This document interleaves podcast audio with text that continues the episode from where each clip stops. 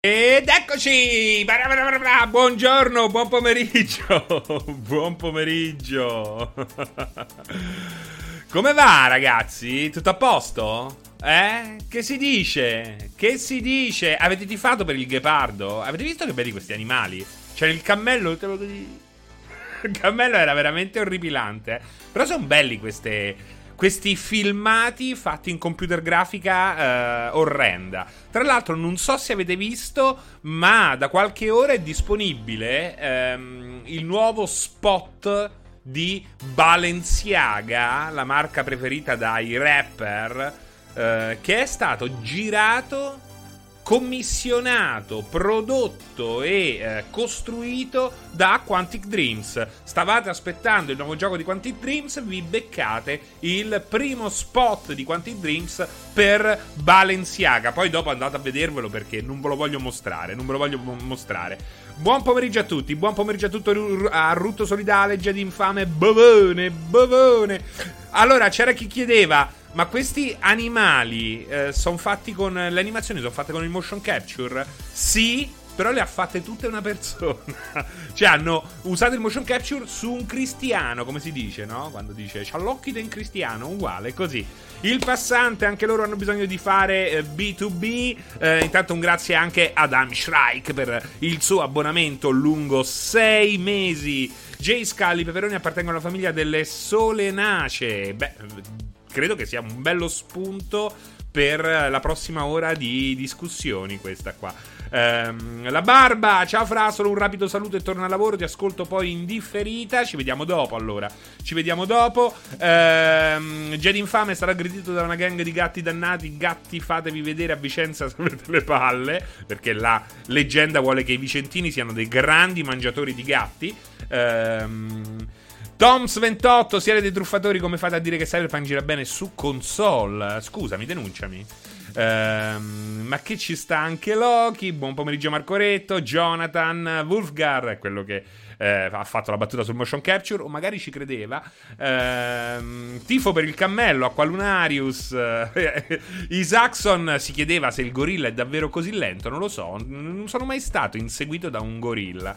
Um, forza un po' che tardi, I'm Wolf, Jim Kill, Dalmaste, Tracker, po, po, po, po, po, po. Ah, White Nellov che dice Vicenza città preferita di Topo Gigio. Chi non capisce è un criminale. Non l'ho capita. Non l'ho capita questa qua. Ah, perché comunque mangiando molto i gatti, il topo. Quando i gatti non ci sono, il topo, in questo caso Topo Gigio, balla. Ma cosa mi dici mai? Che, che personaggio inquietante Topo Gigio, eh? Loris Von Doom, buon pomeriggio, finalmente tornato dalla Polonia per vacanze. Se passi a Racciaroli, birra al pub, pagare. Cazzo te la fa? Polonia per vacanza. Cioè, gli ultimi che sono andati in vacanza Polo- in Polonia sono stati i tedeschi. Serino Servo di Gates, dice Candido92. Nick Semolino, buon pomeriggio anche a te. Ehm, e niente, ragazzi, benvenuti a una nuova puntata del 16 bit. Ci avviamo verso eh, la, la, fine della stagione, quindi verso l'ultima puntata. Si torna naturalmente a settembre. Eh, però effettivamente ci troviamo così. Eh, davanti a un'estate molto particolare, videoludicamente parlando, forse l'estate più particolare di Sam. Vado in vacanza, Jim Kill, sì, sì, anche perché ragazzi sono arrivato veramente allo stremo. Posso dire una cosa, ogni cosa che faccio ci metto il doppio del tempo, non ce la faccio proprio più, sono alla fine. Ehm... Ero lì per gli stessi affari di lavoro. Dice. Uh, vero che domani c'è un cortocircuito atipico con Pianella e Giordana? No, no, ignoranza digitale, no, però cercheremo di riempire lo spazio vuoto al meglio, al meglio e probabilmente ci sarò proprio io. Um, proprio tutto tutto? In che senso? Oddio, ho, ho, già dimenticato tutto Passerotto, quindi non lo so. Visto che c'era anche il grande immarcescibile Vito Iuvara, eh, andate anche a visitare il suo eh, canale Twitch se vi capita.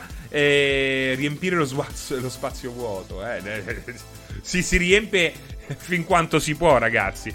Eh, perché dicevo, ciao Wolfgar, perché dicevo che questa è un'estate come nessun'altra? Perché il mondo dei videogiochi è sopravvissuto a un suo crash statunitense, non worldwide. È sopravvissuto a ehm, vari accadimenti. È, eh, abbiamo avuto una crisi economica enorme quella è stata davvero la prima volta che i videogiochi ehm, si scontravano di qualche cosa eh, con un problema globale e con quel, eh, con quel peso specifico. Eh, proprio all'ombra di un tracollo economico eh, sono nate PlayStation 4 e Xbox One. Xbox One si vede particolarmente bene. Eh, oggi però eh, le cose sono ancora più particolari. È un'altra prima volta, volta per i videogiochi, speriamo l'ultima. Ehm, ci troviamo davanti a un'estate pandemica che è diversa da quella dello scorso anno. Per quale motivo? Perché lo scorso anno c'era stato tutto il tempo prima per eh, proporre un'offerta al pubblico e in questo caso invece eh, ragazzi no in questo caso no, qui stiamo assistendo per la prima volta a tutti i problemi legati alla pandemia che di fatto hanno eh, reso questo inizio estate, ma renderanno nello stesso modo l'estate stessa molto povera a livello di contenuti, a livello di nuove offerte. Fortunatamente c'è sempre Capcom perché come abbiamo visto Monster Hunter Stories 2 è probabilmente il gioco più... Eh, più nuovo e interessante. Dico nuovo perché Jim Kill dice io mi accontento di Flight Simulator. Logico, anche Flight Simulator per alcuni sarà una novità, non lo è, ha un anno di... Eh, è vecchio di un anno, eh, quindi per molti, magari per la minoranza, non lo sappiamo questo, comunque eh, non è una novità, non è una novità. Però come vedete al penultimo posto ho messo il Game Pass perché in questo contesto effettivamente possiamo dire che questa estate così particolare, questa estate unica per il mondo dei videogiochi e per gli appassionati di videogiochi o anche eh, del mondo del cinema, ma gli appassionati del mondo del cinema, di, di, i cinefili, i stavo dire cinofili, cinofili, ecco, diciamo stanno vivendo lo stesso eh, percorso. Um, perché non posso vivere solo giocando a Flight Simulator? Civiltà questa, Vito Iuara. Ma ci, ci giochi di, da, da tanto, Vito? Io ho riniziato da poco, ho riniziato da poco dopo essermici sfondato, sto sulle 85 ore in totale. Um, Game Pass e non avere un cazzo a giocare vanno a, pre- vanno a braccetto. Eh sì, è, è, la morte sua, dice Loris Von Doom. Uh, non ci gioco, dovrei proprio dedicargli la vita. Ah, no, ma perché devi dedicargli la vita? No, no, no no, no, non serve, non serve. Uh, The Ascent, Psychonaut, uh, sì, sì, ma è meglio ni, è meglio ni. Um, si prendono a cazzotti, fra ti interessa The Ascent a fine che esce a fine mese.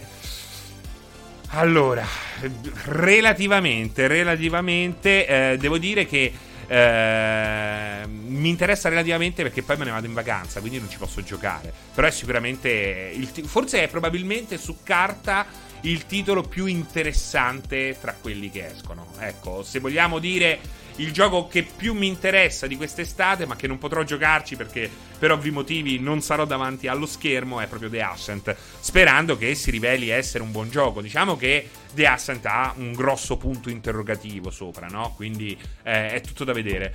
Um, fra parliamo anche del video di Digital Foundry su come gira la versione prostata di. Che vuol dire prostata? Di Resi- la, la versione prostata di Resident Evil Village. Che vuol dire la versione prostata? La versione piratata, forse, intendi? Versione... Esiste la versione prostata di Resident Evil Village? Credo che tutte le versioni siano un po' versioni prostate di Resident Evil Village. Uh, sì, gira meglio, gira meglio. La versione craccata l'hanno uh, migliorata e quindi è meglio ottimizzata della versione uh, ufficiale. è così, è così. Può succedere questo. Speriamo che comunque, esatto, o probabilmente è il DRM, come dice GM Kill quindi il sistema antipirateria. Poi funziona, eh, perché l'hanno appena piratato.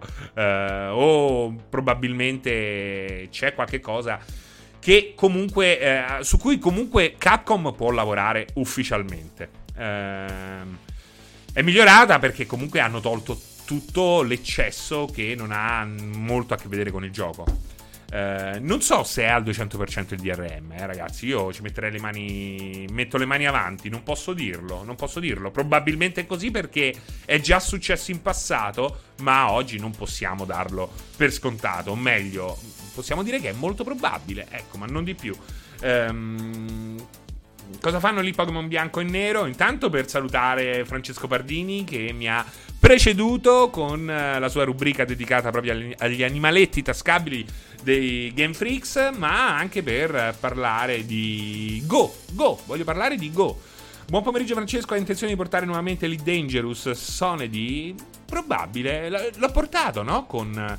L'ho portato proprio agli inizi di recente di Odyssey. Dovrei riportarlo, anche perché sono uscito un mucchio di patch. Eh, non sarebbe male riportarlo. Ti diverte? Ti, ti diverte vederlo? Lo giochi te, Sonedy? O semplicemente eh, non hai il coraggio e aspetti che qualcuno ti eh, infonda abbastanza cazzimma per iniziarlo? Um, buon pomeriggio a tutti, ciao la bottega di Capino. Quindi, insomma, è un'estate particolare. Se vedete, anche le notizie sono poche, frammentarie. Non c'è molto di cui parlare. Io devo dire, questa è una delle prime volte in cui dico: Ma che cazzo, di che cazzo parla il 16 bit? Mi ha chiamato Giordana, dice: Dobbiamo fare la news. Di che cosa parlerai? Ho detto: Guarda, devo fare. Sto facendo delle altre cose. Poi ci penso perché effettivamente. Eh, effettivamente è, è, è, un'estate approssimativa, diceva una pubblicità con Aldo Giovanni e Giacomo di qualche anno fa. Ma mica è estate approssimativa. Um, mi diverto molto, Francesco, e sì, lo gioco quando posso. Uh, dice Sony di, di, Elite Dangerous. L'hai preso anche Odyssey? Hai preso? Io comunque ragazzi ne sto parlando, ne ho già parlato abbondantemente, eh, sto giocando, sto rigiocando Control, ormai dovrei essere quasi nel tratto finale, Ehm, e poi mi concentrerò perché questi giorni sono solo soletto, ho tutto il tempo possibile al netto del lavoro ehm, per poter passare così in allegria eh, parecchie ore davanti al PC prevalentemente, quindi devo vedere anche se riprendere e riniziare una partita con Satisfactory che è stato il mio gioco dell'estate precedente, per me veramente a un passo, ma secondo me è veramente un capolavoro Satisfactory, ragazzi. Come Factorio Satisfactory è un capolavoro e ve lo straconsiglio, oltretutto è un gioco non di quelli che costa 60, 70, 80 euro, diciamo un terzo di quella cifra. E quest'anno devo decidere cosa fare, vorrei riprendere Transport Fever, anche se lì eh, in quanto a patch non è che hanno fatto grandi cose, ehm, però mi piace l'estate solitaria in casa eh, perché posso sfruttare al meglio quello che eh, raramente mi posso permettere durante l'inverno, ovvero l'accoppiata gestio- gestionale, simulatore, eh, strategico e radio, o meglio podcast. E io questa roba qui nell'isolamento pre-vacanze estivo eh, è una roba che mi fa impazzire. Con le serrande semichiuse, la luce che filtra, la luce e il caldo che cercano di entrare, ma tu eh, così chiudi tutto. Quindi questa eh, ricerca di freschezza in un modo che solitamente ti porta semplicemente a più calura, ovvero eh, isolandoti con il mondo esterno che cerca di entrare con questi bagliori di luce. Tu sei lì in questo silenzio che si estende anche fuori dall'abitazione, perché ehm, non so da voi, ma comunque Roma è cambiata cambiata tanto nel corso del tempo, ma la sua estate rimane eh, sempre molto silenziosa, di, di, di, grilli e cicale. E eh, oggi più che mai, oggi veramente... Oggi, questa mattina, sono dovuto andare a pagare l'assicurazione da. Ho fatto un bel viaggio, un bel po' di chilometri, un 15 chilometri, eh, tagliando per il centro. E devo dire che. Ehm, mi ha ricordato l'estate degli anni 90, quella pre-giubileo, perché Prima del 2000, del giubileo, Roma negli anni 90 era come la Roma degli anni 80 e come la Roma degli anni 70 che eh, si può vedere in molti film, anche molti film di Verdone sono girati in questa Roma metafisica, silenziosa, quasi, ehm, quasi munita di eco, se provi a farti sentire in mezzo alla sua eternità di lunga millenni e destinata al per sempre. E devo dire che quella Roma lì era sì, molto retrograda, molto vecchio stile, ma aveva davvero un fascino straordinario e proprio in mezzo a quel fascino fatto di uscite serali e grandi giocate eh, quotidiane, eh, la riscopro oggi per motivi eh, non proprio simpatici, appunto la pande- pandemia, ma che comunque eh, mi riportano a quel passato, mi riportano a quel passato eh, donando al tutto questa tipica colorazione, illuminazione romana che è unica in tutto il mondo, ma anche ehm, così eh, viene racchiusa in una malinconia che devo dire eh, è pericoloso rifugiarsi all'interno della malinconia, ma quando eh, ti pervade all'improvviso, inaspettatamente, è sempre eh, una cosa molto affascinante, anche molto ehm, è un abbraccio, è calda, poi magari stringe troppo. Ciao Ciupitella, ciao Amstrike. Ignoranza digitale, quale sarebbe un porting che vorresti su Switch? Qualcosa che davvero senti la mancanza e che si sposerebbe bene con la console portatile. Sei bello oggi, come mai? Come mai oggi sono bello e altri giorni sono brutto, scusami. Intanto grazie ragazzi, grazie, grazie di cuore a Andrea80, a Lunatic Prof, a Buffor Vendemmia e a tutti quelli eh, che hanno fatto sì che partisse da questa stazione, da questa stazione, Live Train verso il futuro. Grazie. Vieni a vedere Imperia, c'è malinconia pure d'inverno. Ciao il biondo, uh, promotori di profilare perché è la maglietta contro. Uh, Candido, se io solo una cosa voglio sapere. Domani c'è il maestro Pianella? Mi sa di no, mi sa di no. Eh, Già l'infame a proposito di 16 bit, quando, vorrai, quando verrai a sfondarti di Coinop all'arcade story di, di Vicenza, Già l'infame, ma veramente, ho visto che ci sono andati diverse persone, Babic, eh, Kenobit se non sbaglio, eh, devo dire che la voglia c'è, la voglia c'è, cerchiamo di organizzarci e magari una visita la faccio molto molto volentieri. Rutto solidale, multiplayer, Fra, mi spieghi bene la tua idea per come eliminare il game over, è interessantissimo, ma non ho ben capito come si può fare, ma in realtà lo stanno già facendo in molti, eh? o eliminare o istituzionalizzare, che è un po' quello che invece sta facendo uh, From Software con la serie Souls. Uh, se mangiamo il gatto. Milano ruberà anche la malinconia rumana? Eh, spero di sì, spero sì, che magari in qualche modo eh, subisca questo, questa uh, decrescita anche Milano, eh, perché, oh, quindi... Ehm,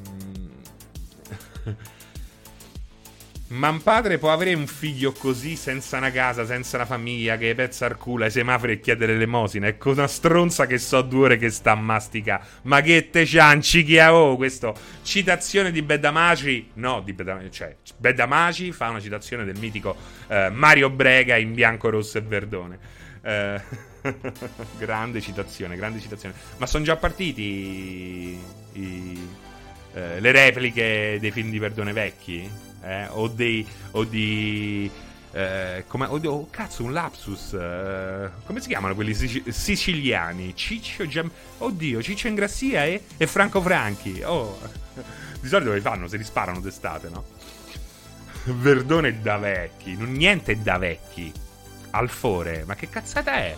Niente da vecchi. Ma che se ascolti Django Reinhardt sei vecchio, eppure non eri nemmeno nato. Se ascolti Pink Floyd sei vecchio. Niente è vecchio. Niente è vecchio. I vecchi.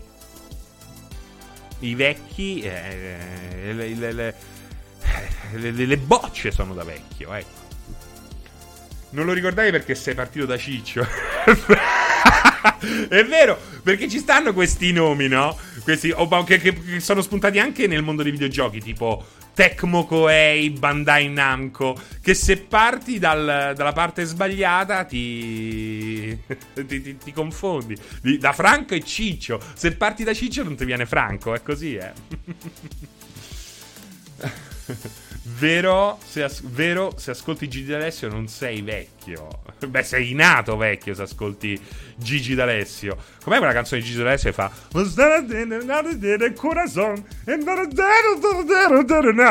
Un eri in angelo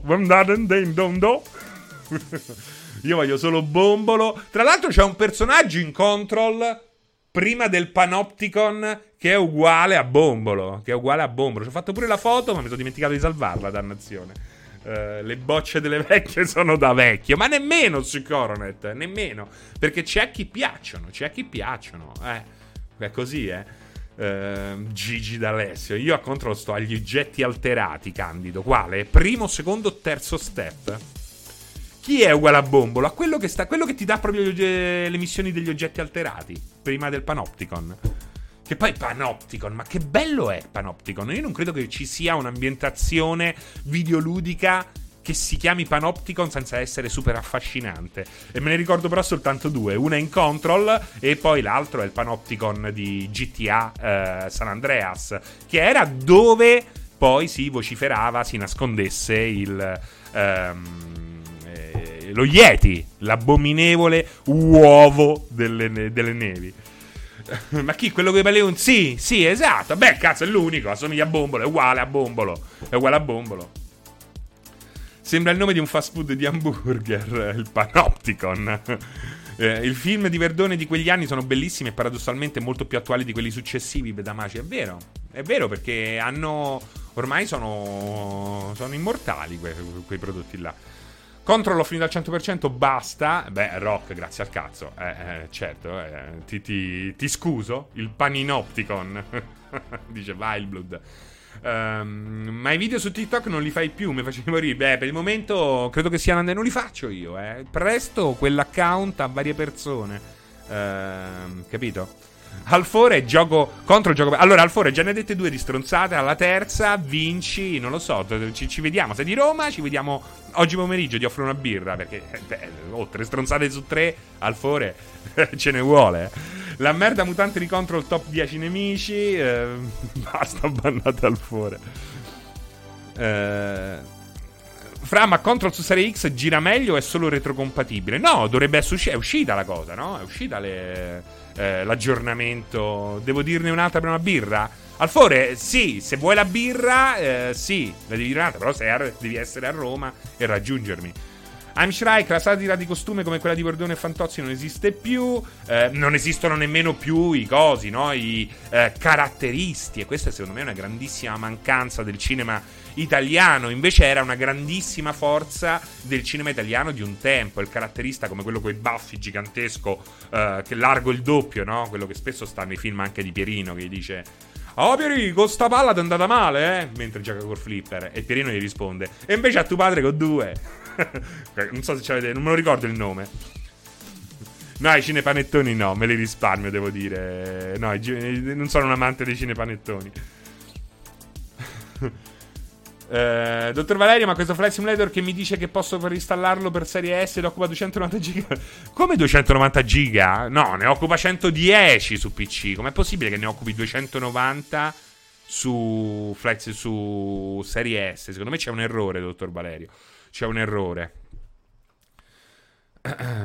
caratterista eh, Mario Adorf si chiamava, era lui? Eh, che bellomone. Einschreich, vero Francesco, verissimo, per quello i film più vecchi sono rimasti immortali. Eh, ma io ancora ragazzi, devo dire, ehm, magari perché sono romano, ma non solo, perché poi a me, sapete cosa mi piace dei film vecchi? Mi piace vedere le città com'erano. Ed è fantastico, ed è fantastico perché poi è bello il progresso, ma... Eh, allora, soprattutto quelli della mia età, hanno avuto una grandissima sfortuna, che è quello di vivere il prima e il dopo. E quindi, eh, per quanto sia possibile e facilissimo apprezzare tutte le comodità di oggi, e sono innegabili alcune, io non rinuncerei mai e poi mai, è vero anche che si sente la mancanza di quello che eh, era il mondo, l'Italia di un tempo, di un tempo e e avendo visto. Ma co- come analogico e digitale, no? Se nasci analogico, ma sei abbastanza giovane da vivere la rivoluzione digitale in quella forma, cioè nel pieno, esserne investito in pieno, ti accorgi che è tutto figo con la rivoluzione digitale. Però il mondo analogico aveva un suo perché. Non a caso, se vogliamo fare un altro parallelismo cinematografico, um, qual è l'aspetto più interessante di Cyberpunk? Oppure qual è l'aspetto più affascinante anche di, eh, dei primi Alien, Alien e Aliens scontro finale? Il fatto che eh, siano um, delle visioni di futuro però costruite su una conoscenza analogica. Il cyberpunk, quello di Mike Pondsmith, è estremamente figo perché è, a parte, il, a parte internet, a cui però si accede sempre con un device, per come era stato concepito inizialmente, analogico. Tutto è composto da tasti e oliomotore. È quello che è super affascinante, come dice Antedap. La stessa nave eh, di Alien. Sappiamo tutti che una nave così non sarebbe possibile, sarebbe totalmente inutile. Abbiamo visto come sono diventate le navicelle di Elon Musk. Sembrano veramente prese da un videogioco. Tutto bianco, candido, senza pulsanti, soltanto un mega schermo touch. Una roba straordinaria. E eh, naturalmente è quello il futuro più credibile perché viviamo nel futuro. Eh, ma probabilmente più avanti cambierà anche questo paradigma. Il bello di quei film è che invece vedono il futuro ehm, gestito da macchinari eh, analogici, da inchiostro, da telescriventi ad aghi, eh, da rumori che oggi sono pressoché inesistenti, come del resto è il rumore tanto amato che tanto ha accompagnato quelli della mia generazione ehm, in ogni notte, soprattutto le notti estive, che è quello del, mo- del modem, no? Che eh, come sapete, io già ve l'ho detto, a un certo punto ero diventato talmente bravo da riuscire a collegarmi a voce. Cioè io telefonavo al numero del provider e poi facevo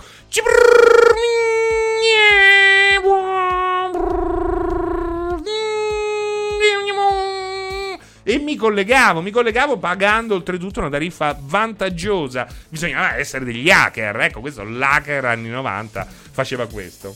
Cazzate a parte la telescrivente col Q, col Q, col Q, sempre citando film di uh, vecchie generazioni.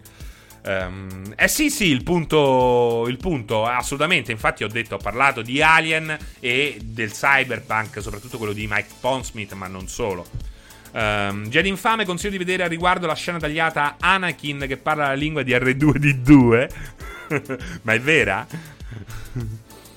L'altro giorno stavo fissando con sguardo languido la mia ragazza. A un certo, a un certo le ho detto entriamo nel dettaglio e niente me l'ha data. Grazie, fare? Entriamo nel dettaglio.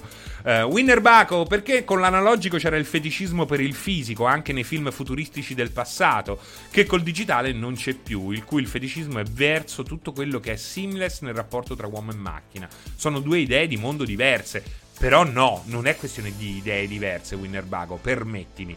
Eh, è il meglio di due epoche. Nel momento in cui non esiste la digitalizzazione, il meglio di quell'epoca là era quella roba là. Che poi non è vero, Winner, perché anche in un contesto analogico, in fondo, che cosa si, si, eh, si cercava costantemente? La comodità, e la comodità erano comunque dei, eh, dei supporti sempre più piccoli, ehm, delle interfacce uomo-macchina con sempre meno pulsanti. È quello il punto, se no eh, ci saremmo fermati ai vinili e non avremmo mai.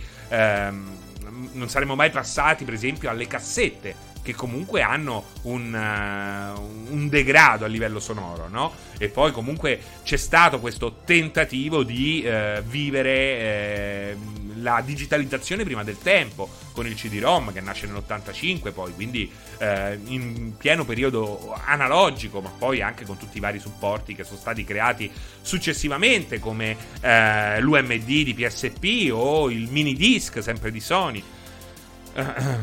esiste sì la scena tagliata Anakin che parla il droidesco, consiglio la visione. da Jedi infame. Questo, questa è proprio una, una spifferata da Jedi infame, posso dirlo?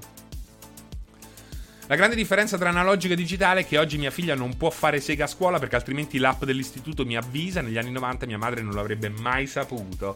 Uh, beh, poi hanno cominciato a chiamare, eh. hanno cominciato a chiamare. Però dovevi essere a casa, ma prima o poi te gliel'avrebbero detto.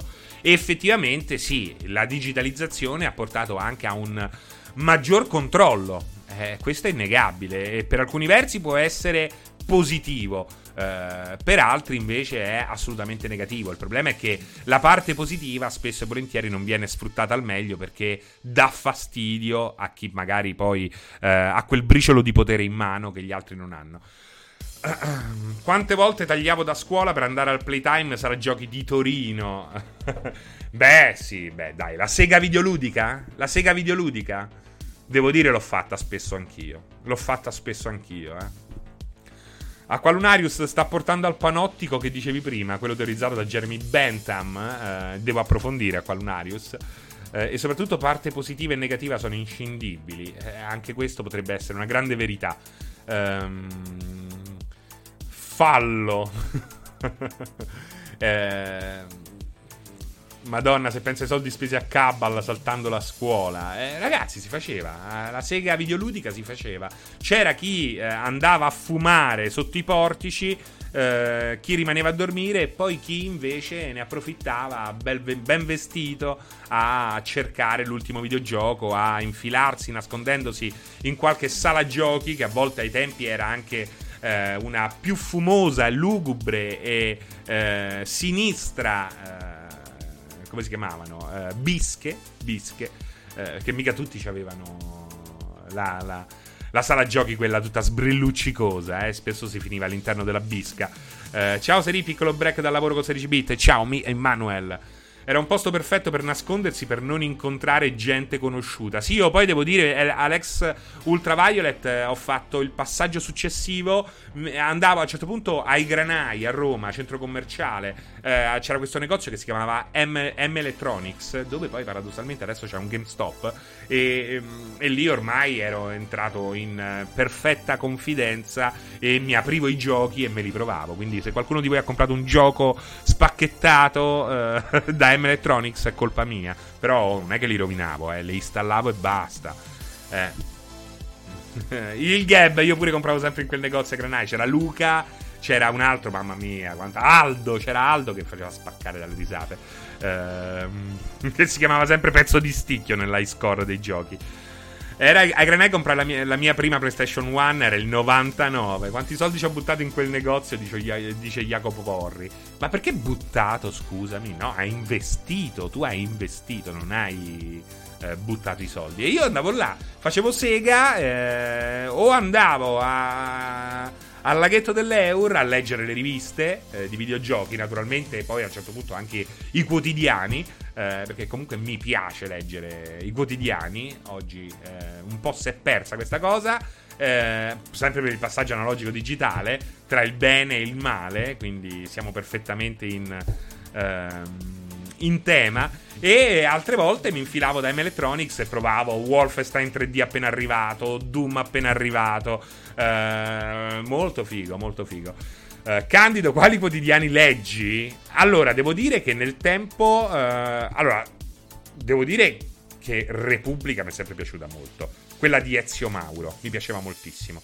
Poi per un periodo ho letto il Fatto Quotidiano, ci ho pure lavorato, eh, poi dopo che ci ho lavorato ho capito che forse non era il caso anche di leggerlo, eh, e, non chiedetemi di più. Eh, poi c'è stato un periodo che leggevo un quotidiano di... Ehm, di destra leggera, ma perché era gestito, il direttore era eh, Giordano Bruno Guerri, che io trovo che sia un grandissimo, un grandissimo pensatore. E quindi mi piaceva, mi piaceva perché era una visione particolare.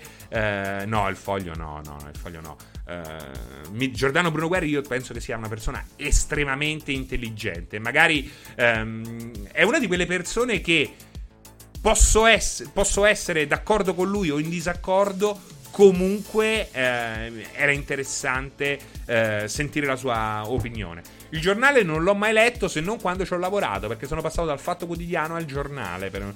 Però sempre lavorando per il giornale ho scritto un paio di cazzate, ma prevalentemente lavoravo ehm, sul sito. A questo punto ti chiedo se conosci Buttafuoco. Oh mio Dio, no. No. No, no. Il secolo XIX, no, non l'ho mai letto. Non l'ho mai letto. Come si chiamava quello? L'Indipendente. Quello di Bruno Guerri era. L'Indipendente. Che poi, però, Bruno Guerri si è incazzato perché le persone così si incazzano spesso. E. Ah, Pietrangelo butta fuoco. Ah, sì, sì, Pietrangelo butta fuoco. Sì, però non è che mi piace molto. Butta fuoco, eh. Mm. Non è male, ma non mi piace molto. Eh, davvero, Francesco, il fatto quotidiano di là divergenze politiche? No, no, diciamo che quello che fanno, quello che dicono è diverso da quello che fanno, spesso e volentieri.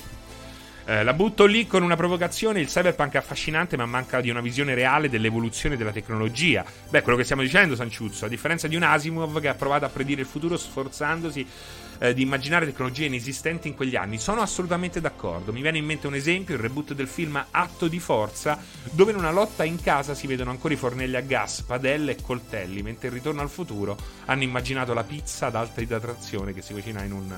eccetera, eccetera, eccetera. Sono assolutamente d'accordo con te. Eh, diciamo che il cyberpunk, però, non vuole fare la stessa cosa. Io penso che il, cyber, il cyberpunk non, non, voleva proprio, non ha mai voluto fare quello che ha fatto Asimov. Cioè, era proprio creare un immaginario con dei canoni preesistenti. Poi probabilmente mi sbaglio, eh? non, non sto dicendo che è così. In questo caso non me lo posso permettere. Dico però semplicemente che eh, c'è una differenza. Lì, a mio parere, penso che ci sia una visione. Ehm, ci, ci, ci, sia una volontà di utilizzare delle cose preesistenti, proprio voluta come cosa. Eh, mentre, per esempio, ehm, Ub, eh, Ubic, per esempio, eh, anche gli androidi sognano pe- pecore elettriche, quindi Philip Dick aveva un approccio a metà. Un approccio a metà dove ci sono delle cose preesistenti volutamente, però poi si punta sugli eh, argomenti principali che invece hanno una visione del futuro pazzesca, quella di Ubik, per esempio, il poter parlare con eh, le persone che vengono, ehm, diciamo, messe in una stasi tra la vita e la morte, in modo che possano essere appunto... Ehm, ci si può parlare appunto attraverso questi marchi ingegni, però naturalmente ogni volta che eh, vengono attivati si consuma quest'ultimo bagliore di vita che gli rimane all'interno. Ubik è assolutamente fuori di testa, Alex Ultraviolet. Tra l'altro esiste anche un videogioco di Ubik, non molto bello ma nemmeno così brutto all'epoca, era un, uno strategico a turni. Mamma, mamma mia, Dick, uh, Ubik, il mio libro preferito, poi le stimmate di Eldritch, uh, i 100 colpi di Okuto. Che cos'è i 100 colpi di Okuto? Uh, mio nonno che va in giro con la Fiat Duna alimentata a bestemmia all'iPhone, lui sì che... Beh sì, c'è di infame. Effettivamente tuo nonno è molto cyberpunk, se questa descrizione ehm, collima con la realtà. Ho, ho, scompo- ho, ha scomposto di mazzare Travagli e Gomez. No, però ecco, ho, la mia ultima mail mandata a Peter Gomez è sta, si chiudeva con e grazie per tutto il pesce. Credo che questo mi abbia chiuso qualsiasi possibile collaborazione futura. però è una grande citazione che chissà se ha colto. Chissà se Gomez ha accolto la mia grandissima citazione di uh, Douglas Adams. Eh? Chissà, chissà, bloccato subito sono uscito con uno stile clamoroso a Qualunario. Sarò indeciso se fare una citazione di Douglas Adams o cagargli nell'ascensore. Ho scelto la prima. Ho scelto la prima. Devono ringraziarmi, devono ringraziarmi. Entrambe erano buone, dice Qualunarius. Ma lo sai che quello che hai appena detto ho iniziato a pensarlo anch'io un po' di tempo fa leggendo articoli di dubbia coerenza. Fra che ne pensi di Chernobylite? Deve uscire a breve sembra una fusione di Metro e Stalker. Guarda, io sono un grande amante di Stalker, proprio veramente un grandissimo amante di Stalker. Metro eh, mi piace perché è una costola di Stalker, ma rimane comunque una costola di un intero corpo, di un'intera entità scheletrica. Eh, Chernobylite l'ho seguito davvero molto poco. Cioè, e, e, nemmeno mi fido che è una fusione di Metro e Stalker. Lo vorrei vedere, lo vorrei vedere, ma l'ho seguito davvero molto poco. Ogni volta ce l'ho tra le cose no, che devo seguire. Informi, devo fare come Bart Simpson con la lavagna. Informati su Chernobylite. Informati su Chernobylite. Informati su Chernobylite. Perché poi due immagini me le sono andato a vedere. E devo dire che come. Um, come. Eh, non ambientazione, perché ambientazione ci sta come mood, come, come, atmosfera, non mi sembra molto Stalker. Eh? E l'atmosfera in Stalker è il 70% dell'esperienza. No, mamma mia, Candido, no. Devo dire no. Devo dire no. Tra la... Mamma mia, no, guarda, guarda non mi fare parlare, guarda. Se rima Stalker quando lo porti in live. Guarda, Gabit Walker, bravo, bravo, bravo, eh? Bravo a rompermi il cazzo con questa richiesta di merda. No, a parte gli scherzi. Eh, proviamo la prossima settimana. Proviamo la prossima settimana. No, no, no, non parlo. Non, non, non, il 16 bit non è un argomento, non è il posto giusto per parlare di questo. Uh, Francesca Scanzi gli... uh, ma si vede che Scanzi e Serino stanno su galassie opposte. Dice, ma qualcuno mi diceva, eh? Vabbè, poi ci stanno quelli che... Vabbè. Pigliatelo, pigliatelo. Um... Repubblica ultimamente è crollata, secondo me. Preferisco leggere il Corriere. Considera che non mi è mai piaciuto. Eh? Non mi è mai piaciuto a me il Corriere, adesso leggo il Corriere io. Grazie Francesco per aver confermato il mio scettinismo, non sono ironico. Eh, io l'ho acquistato e non c'entra molto con Stalker, personalmente è deludente, anche se tale valutazione deriva da gusti personali e non obbligatoriamente deficit del gioco. Vedi? Lo vedete che dice Federmorch? Che poi magari è una cazzata, però secondo me non c'entra. quelle due cose che ho visto, cioè non è che ogni prodotto ambientato... Il problema, sapete qual è? Adesso continuo a dire cose senza chiudere il discorso mai. Eh, faccio solo aperture e nessuna chiusura. Il discorso qual è? È che non basta essere ambientati in Ucraina, nei dintorni della centrale di Chernobyl, per ricordare Metro, ok? Quella è un'altra cosa. È un'altra cosa. No, non è l'età da Joe, è che ho troppe cose da dire. Eh? Perché basta che c'è eh, questa roba qua e è, è, Stalker. Non è così, ragazzi. Ma il problema qual è? Questo è quello che non ho finito prima. È che pochissimi hanno giocato a Stalker. La realtà è questa ed è una realtà tremenda. Pochissimi hanno giocato a Stalker. Quindi per questi pochi, per questi, per tutti gli altri che non ci hanno giocato, che sono la stragrande maggioranza, qualsiasi cosa è ambientata nei dintorni della centrale di Chernobyl è Stalker. Corriere 10 gradini sopra Repubblica, ormai che male al cuore. Ah, siete tutti d'accordo, eh? Siete tutti d'accordo. Ma tipo almeno una scoppola. Ma che ti pare a te che dove scoppole alle persone? Eh? È colpa del nuovo direttore Molinari, ha una visione e una carisma da bradipo su una pianta. Uh, Fra che ne pensi di sta storia che la versione PC di FIFA è quella depotenziata da all gen? Beh, Wild Duke non è la prima volta che accade. Cioè, se fosse stata una prima volta, intanto hanno smentito quella roba lì del DRM super antipatico che lo potevi registrare soltanto, soltanto su una macchina, fortunatamente. Um, però è sciatto, è sciatteria, è sciatteria ed è un peccato. Um, ragazzi, eh, non, non, mi sorprende, ma è quello che succede anche con NBA. Diciamo che gli sportivi non è che eh, si impegnino molto su su PC, eh, è quello. Eh, vedi, anche Jim Kill dice, anche 2K fa così con NBA. Uh, eh, Stalker fenomenale, ho il dubbio su quello nuovo, sembra troppo troppo troppo per noi stalkerizzatori, ma non è quello il problema, Jedi, ne ho parlato, il problema è un altro. Ah, Ucraine, quanti ricordi Erasmus, dice di Antivex. Uh, purtroppo sto parlando di edizioni nazionali, non so di che cosa stare parlando. Io ho mollato perché mi sono cagato sotto come Piera ad Alien. Eh, che cosa, Jim Kill? È colpa del nuovo direttore Molinari. Una visione che questo abbiamo letto. Il post. No, il post. Il post non mi piace. Il post non mi piace. Il post è finto figo. È finto intelligente il post. Eh, io lo so, pensavo fosse storia passata. Ma cambiando discorso, con l'imminente uscita del nuovo film di Dune, che tra l'altro sembra bellissimo, qualcuno oserà a far uscire un nuovo RTS? Eh, eh probabilmente un RTS no. Probabilmente un RTS no, però è sicuramente un'ambientazione che eh, meriterebbe di essere sfruttata nuovamente. Assolutamente sì, assolutamente sì, quello sì. Io prima leggevo il manifesto, adesso multiplayer, maledetta vecchiaia. Mamma mia, mamma mia. Uh, Stalker Serino mi metteva un'ansia, mamma mia, ma Gem Kill, Stalker ti, ti, ti ammazzava. Io credo che allora, mi è successo soltanto due volte che mi sono strappato le cuffie dalla testa terrorizzato sperando che quei rumori provenissero dal gioco e quindi dalle cuffie e non dalla camera in cui giocavo. Eh, la prima volta con uh, Silent Hill 2. E, eh, no, la prima volta. Una volta con Silent Hill 2.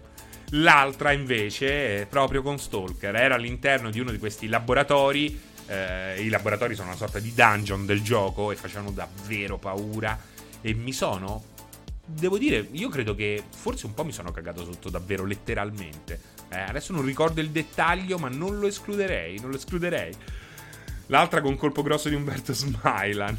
mi ho tolto le cuffie. Ah! Perché uno si deve eh, spaventare con il, col colpo grosso di Umberto Smilan? Ho smarmottato, esatto, esatto, il, il baffo della Nike, avete presente? Eh, anche io Silent Hill 2 nella prigione sentivo i passi dietro quando fer- mi fermavo col PG. No, io credo, eh, adesso non ricordo bene, ehm, Elbows, però probabilmente era quella stanza con tutti quei piloni che sbattevano all'interno di queste, di questi ehm, oblò, com'era? Eh, che secondo me era davvero una... Eh, voleva trasmettere un terrore a livello sessuale raccontando un po' eh, in maniera eh, subdola tra le righe il background di, di, di, un personaggio. E lì c'era questo rumore sdadang, sdadang, sdadang, sdadang che mi ha veramente sca- fatto scagareggiare, come dice Loris Von Dom. Uh, io Silent Hill 1 ma ero proprio piccolo, sono scappato dalla stanza spegnendo tutto. Allora, aspetta, la prima volta, la prima volta davvero, e qui è veramente una roba veramente da vecchi, Personal Nightmare su Amiga. Era proprio un'estate. Stavo con eh, il mio amico Fabrizio. Ciao Fabrizio. E avevamo abbassato pure le serrande. Perché dice adesso ce lo godiamo bene. Personal Nightmare. Entriamo nella chiesa. Era un'avventura grafica. E, e, e, e lo sai chi esce? Lo sai chi c'era in chiesa? Er diavolo. C'era il diavolo! Ci siamo cagati sotto, ho aperto subito la serranda, basta, spengiamo, andiamo a giocare fuori. Er diavolo c'era, oh! Er diavolo! Uguale ero con un amico con le serrande abbassate, ma con quale gioco Silent Hill 1? no, er diavolo era! L'avevano spoilerato su The Game Machine, mi pare, dice Passerotto. Satana, no, no, era Er Diavolo, non era Satana. Ma il giocatore, eh? che, in che senso? No, no, c'era il diavolo, c'era proprio il diavolo. Qual- qualche film ti ha fatto Fa, eh, ti ha mai fatto la stessa paura? Guarda, è che mia madre è, sem- è da sempre un'appassionata di film horror e io appresso a lei. Mia figlia pure poi sta diventando, scrive già delle storie horror, una veramente molto figa l'ha scritta. Ehm, per quanto può, può scrivere una storia horror bella a una bambina di 7 anni. Però devo dire che c'è tutto, molto breve ma c'è tutto. E... Guarda, film che mi hanno terrorizzato fino a quel punto no. L'altra volta ne parlavamo, era forse una pausa caffè la mattina. Eh, El Polo Diablo! Eh, devo dire che a me è successo lo stesso con Warcraft 3 Reforge, dice Massimo Rispetto. Um, film no, devo dire film no. Come parlavamo in qualche pausa caffè di questi giorni, alla fine i videogiochi tendono a fare più paura dei film, secondo me. No, un videogioco horror bello fa più paura di un film horror bello. Possibile? No, l'esorcista no, tu pensa che mia madre mi, mi, ha dato l'ok per ogni film, pure quando ero molto piccolo, mi diceva questo lo puoi vedere, questo lo puoi vedere. L'unico che non mi ha fatto vedere era l'esorcista, che poi ho visto quando però il Gigi Pazuzu era già di casa, quindi, eh, quindi no, eh, no, mette, mette disagio. Posso dire una cosa invece, il punto di Merba, di Merba, il punto di Merba, posso dire il punto, il punto di Merba? Um, Babadook carino, Babadook carino, Conjuring molto carino. Um, posso dirti una cosa, il punto di Merba? Um, hanno, qualche anno fa, se non sbaglio 5-6 anni fa, hanno fatto una nuova traduzione dell'Esorcista, il, il libro. Uh, adattandolo molto meglio di quanto era stato fatto originariamente, quindi è molto più fedele all'originale.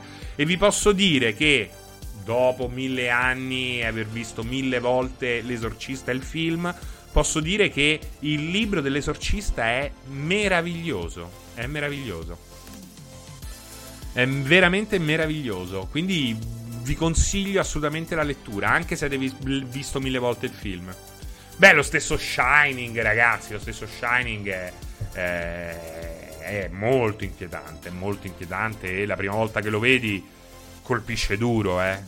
Colpisce... Uh, Shining non fa paura. Non lo so, non lo so. Forse a 50 anni di giorno, no.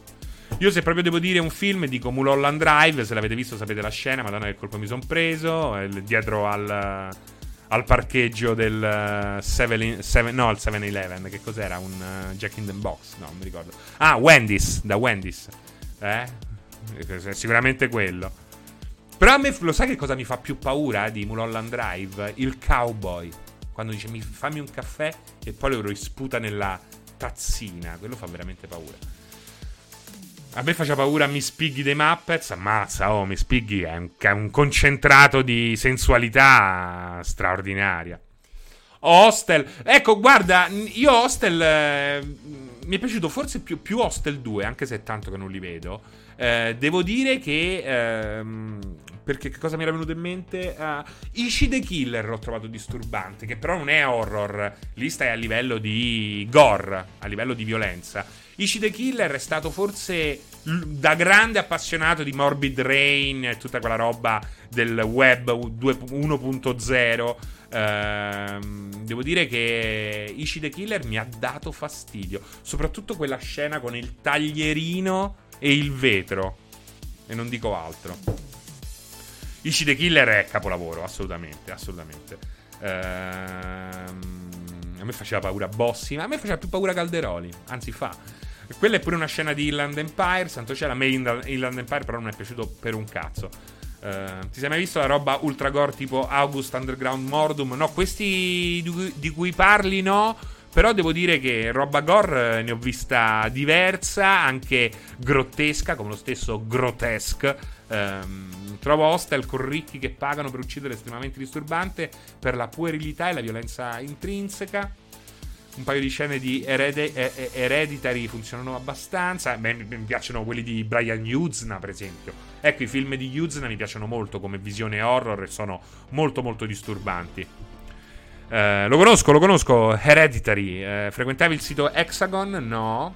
Non mi è piaciuto Inland Empire perché è un Mulholland, secondo me, fatto male e partito per la tangente. È un Mulholland che va oltre e soprattutto è il primo film girato in digitale a proposito di contrapposizione analogico-digitale ehm, è il primo film digitale di Lynch e secondo me eh, si vede che da un certo punto di vista nella, ehm, nel modo in cui lavorano i colori il, la bellezza che pervade tutto Mulholland è totalmente assente in Inland Empire cioè, eh, Inland Empire mi sembra veramente molto una seduta eh, di meditazione, di quel tipo di meditazione hollywoodiana che fa Lynch e non ne vado molto pazzo. Uh, anni fa la mia amorosa andavamo su e ci guardavamo gli horror peggiori, tipo Non aver paura della zia Marta. Sembra un, un film come quello che ho citato questa mattina, uh, La suora con l'orologio del tempo. Um, il primo Eraser è abbastanza bello. Il primo Eraser, bello anche Cabal. Bello anche Cabal. Eh. Uh, diciamo che Cabal forse è un po'. È un po'. Beh, Eraser è del capolavoro. Eraser è del capolavoro. Cabal è un po' fumettoso. Ci sono dei eh, momenti disturbanti, soprattutto quando si eh, circoncide la testa. Eh, però è molto surreale, molto comics quasi. Bellissimo però, eh, Cabal. C'avevo anche il gioco su Amiga che era orrendo, ma ci giocavi perché c'avevi tutte queste creature straordinarie.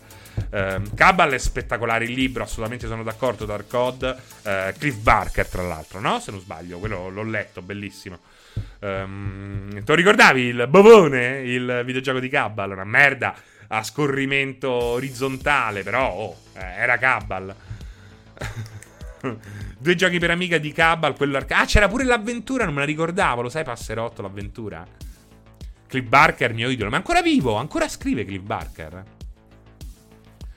Uh, Leprechaun o roba tipo. Uh, Leprechaun lo sai che non l'ho visto, ma l'ho sempre voluto vedere. Willy Lordo. Uh, Bad Taste, pure bellissimo, di Peter Jackson. Bello. Poi mi piacciono quelli di Top Hopper. Mamma mia, tipo quelli là, il Luna Park. Mamma mia, che bello. Tobuper. Tobuper. Com'è? Tobuper. Bellissimo. Society, sì, vabbè. Yuzna, no? Scrivo poco, ma ho scoperto che è gay. Volevo farci un pensierino. Uh, ma chi? Dargod? Dio. Um, scrive poco. Ah, scrive poco Cliff Barker. Ma ho scoperto che è gay. Volevo farci un pensierino. Splatters, gli schizzacervello era bello splatter. Fu il primo splatter che guardai da adolescente. E poi Basket Case inquietantissimo. Um, di che abbiamo parlato? Abbiamo parlato di Cyberpunk. Cimitero Meme. Beh, carino. Guarda, Pet Cemetery, quello anni 80, l'ho rivisto di recente. Carino. Um, anche meglio di Taste, secondo me, Brain Dead Dead Alive. In Italia Splatter gli schizza cervelli, fighissimo. Fichissimo, bellissimo, divertentissimo quello. Uh, Cannibal Holocaust, bello. A me è piaciuto molto Cannibal Holocaust, ragazzi. Molto, molto bello Cannibal Holocaust, eh. Peccato che c'è quel cane di. di coso. Come si chiama? Come si chiama? Eh, invece di Ma- The Martyrs, che ne- ah, carino The Martyrs, primo, no? Sono tre di Martyrs, o sbaglio? Barbareschi. Eh, o forse mi sto confondendo con il bambino demoniaco, come si chiama? Barbareschi, sì, sì, sì. Ehm, sta- c'era anche un gioco, se non ricordo male. A me l'unico film che mi ha fatto davvero paura è Denti. Ma perché The Dentist, scusate? The Dentist è fighissimo. Fighissimo. Guarda, ho giocato Cliff Barker's Jericho, mi ha fatto schifo. Mi ha fatto schifo. Devo dire, mi ha fatto veramente schifo. Eh, Damien, vero, vero. A me ha inchiodato tantissimo Tasche, non mi impressiono mai, ma non sono riuscito a finirlo, non l'ho mai visto. Eh, alla fine sono le due morti reali di animali che fanno male in Cannibal. Ma non solo, non solo. Poi lo sai, lì sempre a metà tra leggenda e realtà, eh. Ma Human Centipede secondo me non è bello. Cioè, è bella l'idea, l'idea è geniale. Però il film non è così bello, è un po' una cagata. Posso dire? È un'occasione. Allora, bravo, ignoranza digitale. Eh, bravo, io quello lo volevo vedere. Lo volevo vedere. Tra l'altro, la versione italiana è una delle poche non censurate. Uh, so quali sono le parti più dure, che mi sono informato. Scusate, accendo un attimo. Oh, questa luce qua perché mi fa schifo come eh, sono buio. Meglio, meglio, meglio. Mette anche a fuoco meglio la... Ehm, Serbian Film, eh, quello lo, lo, lo, voglio vedere. Ce l'ho pronto da due anni e devo trovare la forza, dice il Fulukadalla. Poi ho chiesto un parere quando ero andato vicino. Quando l'ho scoperto, ho chiesto un parere ai colleghi di Movie Player. E poi alla fine, diciamo che pochi hanno detto: Guarda, è proprio un bel film. Altri dicono: È disturbante solo per, eh, per, esserlo, è molto fine a se stesso. Non che mi spaventi questa cosa qua, però...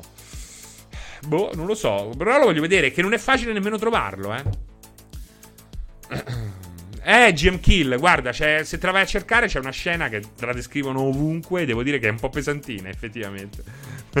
ehm, poi ultimamente, non so, ne ho parlato, non so se ne ho parlato. Uh, oddio, come si chiama? Eh... Oddio, come si chiama? Uh, mamma mia. Mamma mia, un uh, lapsus. L'ho visto ultimamente. De quello là con il triangolo azzurro. No, The Abyss.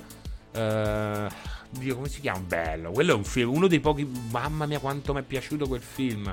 E l'ho visto di recente. The Void. Ma The Void, secondo me, è uno dei più bei film horror che ho visto negli ultimi anni. Da, dal primo The So Enigmista. Devo dire, posso dirti? Posso dirvi questa cosa qua? The Void è veramente fantastico. Eh, mette soggezione, magari non proprio paura, è divertente, è proprio fantastico.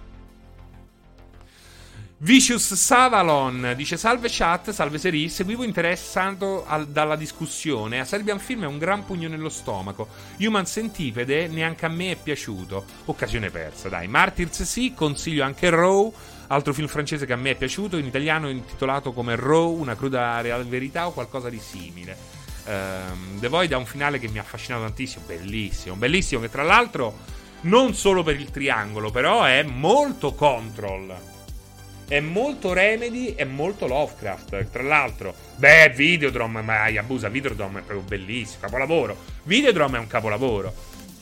Beh, Cronenberg tutto, eh, devo dire che Cronenberg Qua, ma, mi piace anche il filone psicologico come Spider, dove veramente hai teorie eh, junghiane, se non sbaglio, correggetemi, questa è mia, mia ignoranza eh, Cronenberg, tutta, tutta, la filmografia di Cronenberg, eh, il demone sotto la pelle, ragazzi, una roba che fa veramente, che dà davvero fastidio, ma poi eh, critica sociale al massimo, ehm, The Broad, la covata malefica, con Jeremy Irons se non sbaglio, ma una roba, cioè, vabbè, Cronenberg non, non può, è imprescindibile, è imprescindibile. Il demone sotto la pelle e, ehm, e coso, sono meravigliosi. Il bro della covata malefica, disturbantissimi, meraviglioso. Shivers, eh, beh sì, Shivers è sempre il demone sotto la pelle, Unschooled. Uh, però Spider non è horror, eh? Vicious Savalon. Non è horror, eh? È proprio un trattato di psicologia. Uh, il ragazzo del palo elettrico no, non lo conosco. Demone sotto la pelle, il prequel, il cicciolo su, su, sulla panza, Monique. Sì, esatto, l'esorciccio. Uh, visto anni fa, Rabbit, sede di sangue, molto figo. Poi pure, oh, ma pure Coso fa paura, eh. La cosa fa paura. Coso, la cosa. Eh, la cosa fa paura. Eh. Un altro film che io trovo non horror, ma altamente disturbante ed è tra i miei film preferiti è assolutamente Freak, quello però del, del 40, eh, non le cose fatte eh, di recente. Cioè, Freak è veramente una roba che quasi non ti fa dormire, Freak, perché ti, ti disturba e ti fa costantemente girare dall'altra parte quando post visione cerchi di dormire. Uh, zombie Strippers, no, Zombie Strippers fa cagare con Robert England. Um, ma parlate di film over 2010 anche, Alfore? sei coglione, Alfore? E poi probabilmente hai 60 anni, Alfore. Sei il più rincoglionato di tutti. Hai scritto solo tre messaggi perché ogni volta ti sei alzato per andare a pisciare. Che oramai hai una nocciolina al posto della prostata, secca, di quelle che si insapori. Ciao Laghetto, grazie per l'abbonamento. cioè, sei il più vecchio di tutti, Alfore. Sta a far finto giovane, no? È proprio il vecchio che si intrufola. Il vecchio zio che si intrufola alla festa della nipote diciottenne. E poi lo arrestano. Costantino, mamma mia, oh, Costantino possiamo, lo possiamo catalogare come merda di Geanto. Però il fumetto è bellissimo. Ecco, il fumetto è bellissimo. Io ho letto pochi fumetti nella mia vita, ma li ho scelti tutti con estrema cura. Constantine, eh, il Blazer, eh, The Invisible e il mio preferito in assoluto. Eh, Transmetropolitan, che ho visto sono uscite delle mega raccolte che voglio andarmi a comprare. Ehm, li ho scelti modesimo, sì. Eh, Constantine Bella invece la scena finale è troppo figa, ma è bruttissimo Constantine, veramente brutto. Ma vabbè, Dario Argento, ragazzi, ma è inutile parlarne, è come Cronenberg tutti i film di Dario Argento fino al, al, prolasso anale dello stesso Argento sono capolavori, sono capolavori, eh. L'uccello dalle piume di cristallo, eh, fino a Fenomena forse, fino a Trauma, eh? Non lo so, comunque lì sei al limite. Gli ultimi, guarda, quando ha, fatto, quando ha iniziato a far recitare la figlia, cioè, è iniziato il crollo, anche se poi comunque i primissimi ancora si tengono eh, ancora si reggono in piedi. Ehm, beh, mamma mia, mamma mia, bellissimo. No, vabbè, Radfist, eh, Rabbit's Fate, eh, giallo il cartaglio, stai parlando di un altro argento, eh. È molto dopo il prolasso. Um. Peccato per Argento, mica ne deve uscire un altro ormai. Speriamo in un ritorno al. Ma non può essere un ritorno al passato, ragazzi. C'ha 90 anni. C'ha 90 anni. Però sta collaborando a un videogioco horror. Uh, e il biondo, sì, esatto, metà anni 80, diciamo a inizi 90, inizi 90. Mi stai dicendo che non reputi saggente una brava attrice? Darione ha avuto un tracollo ma ha sformato mille capolavori comunque, ma certo ragazzi, eh, sì, sì, ci sta, ci sta. Uh, Zora la vampira, lo sai che non l'ho mai visto e tutti me ne parlano bene davvero su Coronet. Eh? eh veramente me ne parlano bene. Eh, la sindrome di Stendhal, mamma mia, al cinema era andato a vederlo. Che cagata, che cagata. Il film su Dylan Dog con Anna Falchi l'ho visto e non lo trovo brutto. Lo trovo molto figo. Posso dire che lo trovo molto figo? Posso dire che lo trovo molto figo? Della morte e dell'amore? Ah no? Citando, eh? Il capitano? Vedi, un gran film Zora la vampira. Lo voglio vedere, eh? Lo voglio vedere. Eh, però della morte dell'amore mi è piaciuto e l'ho anche rivisto. Sì, lo vedi che non ha un budget enorme, però è molto figo. Finale da paura, finale da paura. Finale da paura di della morte dell'amore. Di che si parla? Vedo una sorta di tema libero, zio Bubbone. Sì, sì diciamo che volevamo parlare come al solito di qualche cosa, ma non, la, non, non stiamo toccando nessun soggetto. Il capitano è per colti. Io manco la sigla di X-Files superavo da piccolo. la Falchi, vabbè, la Falchi lì, mamma mia, eh. Beh, una volta andai a letto con le serate su Italia 1 e le notti dei morti viventi. Ora ho bisogno di una storia dell'horror, altrimenti mi viene da ridere dopo aver visto The Blair Witch Project. The Blair Witch Project? Secondo me, togliendo lì la cazzata del found footage, ma io devo dire che a me be- eh, forse funziona solo una volta The Blair Witch Project. Tranne il finale che secondo me funziona sempre, ma il 90% del film è un one shot, cioè lo, è monouso Blair Witch Project. Però non è male. E devo dire, ecco, un altro che mi ha dato fastidio, sempre found footage, fastidio in modo buono, è stato Rec. È stato Rec. Su Netflix c'è un bell'horror molto Lovecraftiano, The Ritual. Il finale non lo avevo capito. È entrato solo per un saluto. Troppo torno al lavoro. Ciao, Applale. Un... Mi raccomando, ragazzi, è gruppo Telegram di multiplayer.it. Se volete, quando c'è Applale, è quasi un reminder ehm, per invitarvi a entrare a far parte del gruppo Telegram di multiplayer. Per me è l'unico che funziona, ma anche perché è stato il primo. Ehm, 6 uh, piani sequenza da 12 minuti, dice Rabbit Stave. Posso dire però un'altra cosa: Rec, gli altri hanno rotto il cazzo, tranne ce n'è uno ambientato in. Uh, uh, in un matrimonio di Rec che è bellissimo. È bellissimo, ragazzi. È bellissimo. Beh, il primo Alien anche è un horror sci-fi, quindi assolutamente un horror.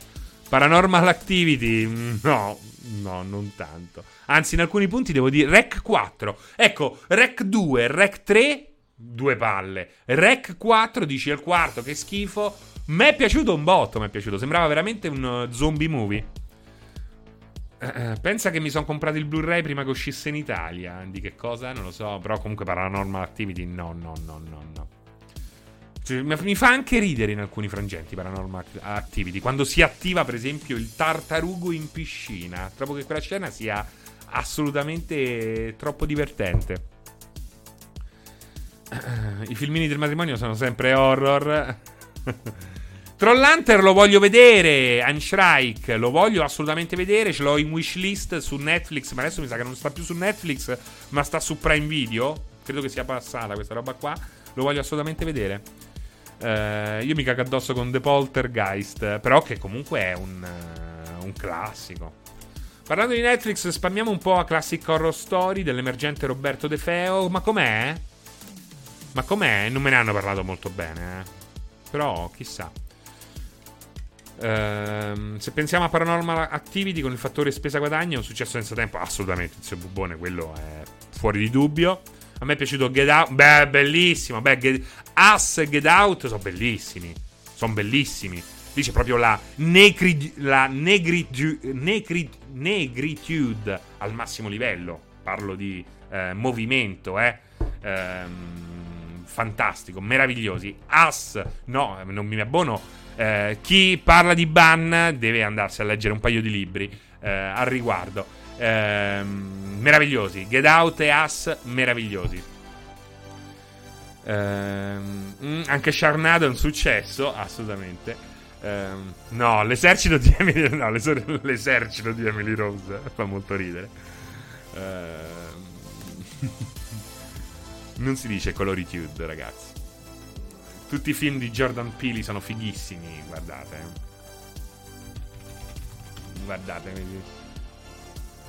La negritude fu un movimento letterario, culturale e politico sviluppatosi nel XX secolo nelle colonie francofone e coinvolse scrittori africani e afroamericani. Gli esponenti di questo movimento, fra cui Leopold Sédar Senghor e Léon Gontran Damas e Aimé César e Guy Tyrolien, si proponevano di affiancare i propri popoli, di affrancare i propri popoli dal complesso di inferiorità imposto dai colonizzatori attraverso l'orgogliosa rivendicazio- rivendicazione delle qualità peculiari proprio dei neri, la loro negritude. Ragazzi, Eh? La, la cultura è come la marmellata, meno si ha più si spalma. La casa delle finestre che ridono, bellissimo. Tomomi, bellissimo, bellissimo. Uno dei film horror italiani più belli. Uh, Francesco Angela. Sì, ma a Twitch non importa perché uh, la cultura non interessa agli americani. e dimmi se lo hai visto il film che ha ispirato la parte finale di Resident Evil Village Frankenstein Army. Uh, il problema è che non ho finito Resident Evil Village. Anzi, lo dovrei iniziare di nuovo, da capo. Problema è che non ho proprio voglia. Preferisco un giradito per quello che ho visto fino adesso. E sono un grande amante di Resident Evil 7. Sono un grande amante di Resident Evil 7. Resident Evil 7 in VR per me è una delle opere horror più belle di sempre. Opere, con opere vado oltre il medium videogiochi. Eh. Penso che sia un'opera horror a prescindere dal suo essere videogiochi, videogioco. Cioè, secondo me è un horror straordinario. Il 7 in VR lo dovrebbero provare tutti almeno una volta. E l'8. C'ho veramente un grosso problema, ragazzi. C'ho veramente un grosso problema. A parte che è in circo, ne manca un horror. Francesco, non è normale che la mia PS4 Pro. Ma è normale che la mia PS4 Pro con Mortal Kombat, Mortal Kombat 11 e Resident Evil Village diventa una sorta di aereo? Sì. È normale, zio Bubbone. Eh, se sei fortunato, semplicemente pule- pulendola risolvi il 40%, al 40%. O meglio, attutisci il 40% del rumore. Eh, se sei meno fortunato, puoi cambiare eh, la pasta termica e a quel punto ti diventa super silenziosa. Se sei davvero sfortunato come lo sono stato io con la mia che sta là e mi sta guardando, non puoi fare nulla, semplicemente cambiarla. La PS4 Pro è il vero Flight Simulator. Ragazzi, gli ultimi tempi con Pro sono stati tremendi. Guarda, è uno dei motivi per cui sono più contento di avere una PS5. Il fatto di non dover più accendere PS4 Pro un incubo, un incubo. Cioè ti spengevi dopo un'ora e mezza, avevi il mal di testa. Era una roba inaccettabile. Io abito dove fu girato la casa dalle finestre che ridono. Il casolare purtroppo non c'è più. Lo so, Ayabusa. Lo so, lo so. Eh, hanno buttato giù. Serino, se sei appassionato di horror, dovresti fi- finirlo perché è ispirato a molti cliché del cinema. Il problema è che non mi piace questa cosa dei cliché. Io penso che il videogioco ormai debba andare oltre il cliché. Perché i videogiochi erano, tutto, erano tutti cliché. Anche lo stesso Metal Gear, in copertina mettevano le copie degli attori famosi, ehm, in posizione di locandine famose del film. Quel tempo è passato. Quando arrivi a Resident Evil 2 Remake, quando arrivi a uh, Resident Evil 7 in VR, costruire un, fi- un, un uh, costruire un, uh, un, horror sui cliché del cinema è una cosa che mi, mi uccide. Mi uccide, cioè mi fa calare, mi fa crollare totalmente l'interesse. Cioè, perché devo vedermi. A meno che non ci giochi in maniera intelligente come fa Scream, per esempio. Grandissimo stri- Scream. Capolavoro Scream. Cioè, non vedo perché io debba cioè, qual è? Perché? Che cosa ti dovrebbe appassionarmi di una roba che passa dai licantropi ai vampiri giganti? E devo dire che, ragazzi, questa roba mi fa soffrire perché il set in VR, ripeto, è uno dei eh, horror migliori di sempre. Il 2 remake me lo sono giocato e mi fa impazzire. Mi fa impazzire, è vecchio, quello che te pare. Hanno fatto un lavoro straordinario, è un capolavoro horror Resident Evil 2 a me Resident Evil 8 Village mi sembra una roba che poteva essere uscita nell'87. Poi a uno gli va bene questa roba qua, gli puoi dare anche 10, non è un problema, ok? Non è un problema. Non mi metto a discutere sui voti, non mi interessa più questo discorso a me. Però, parliamoci chiaro. È una roba dell'87. Del 92? No, nel 92 c'era roba migliore probabilmente.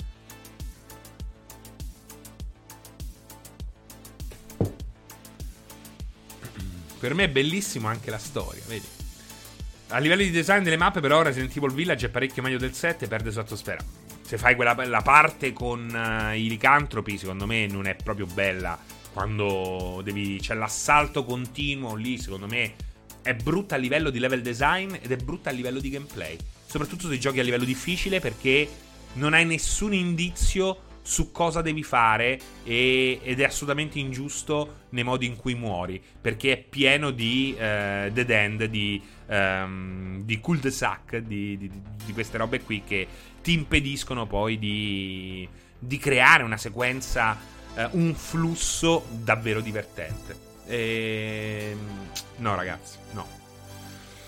Se per questo The Last of Us 2 è una roba dei primi anni 2000, il world building pare ricalcato dal fumetto di The Walking Dead. Non penso che The Last of Us 2 o cioè, il 2 soprattutto, non penso che sia poi un vero horror a tutto tondo. Eh, è uno di quei casi in cui eh, l'orrore è dettato dalle ehm, azioni umane invece che dalle azioni delle creature. Penso però, Sinapsis, che cioè, non sono assolutamente d'accordo da questa roba qua. So, non sono assolutamente d'accordo. Uh, poi il world building pare ricalcato dal fumetto di The Walking Dead. Cioè, come se The Walking Dead fosse originale e fonte di ispirazione. Cioè, già questo secondo me è aberrante. Nel momento in cui mi dici che il world building di The Last of Us 2 sembra preso dal fumetto di Walking Dead, dimenticandosi 30 anni di storia uh, dietro.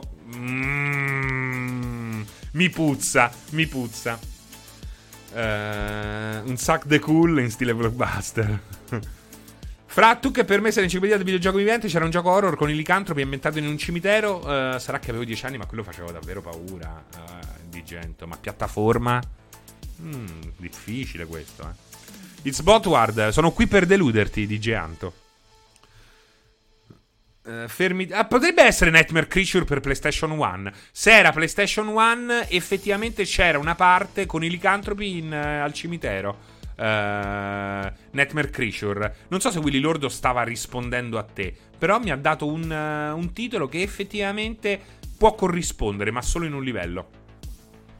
Anche Monique lo dice. Assolutamente possibile. Altered Beast anche, effettivamente, Pregons. Ma non credo che sia quello. Ehm, io idem, fra ero hypatissimo avendo amato il 7. Ma, ma poi eh, Johnny Silvercrest non era. Io eh, anche un po' di hype ce l'avevo perché avevo amato il 7. Ma poi parliamoci chiaro: ha un design straordinario quel gioco là. Cioè, inizi lì in Romania. Ti fa veramente esplodere la mascella.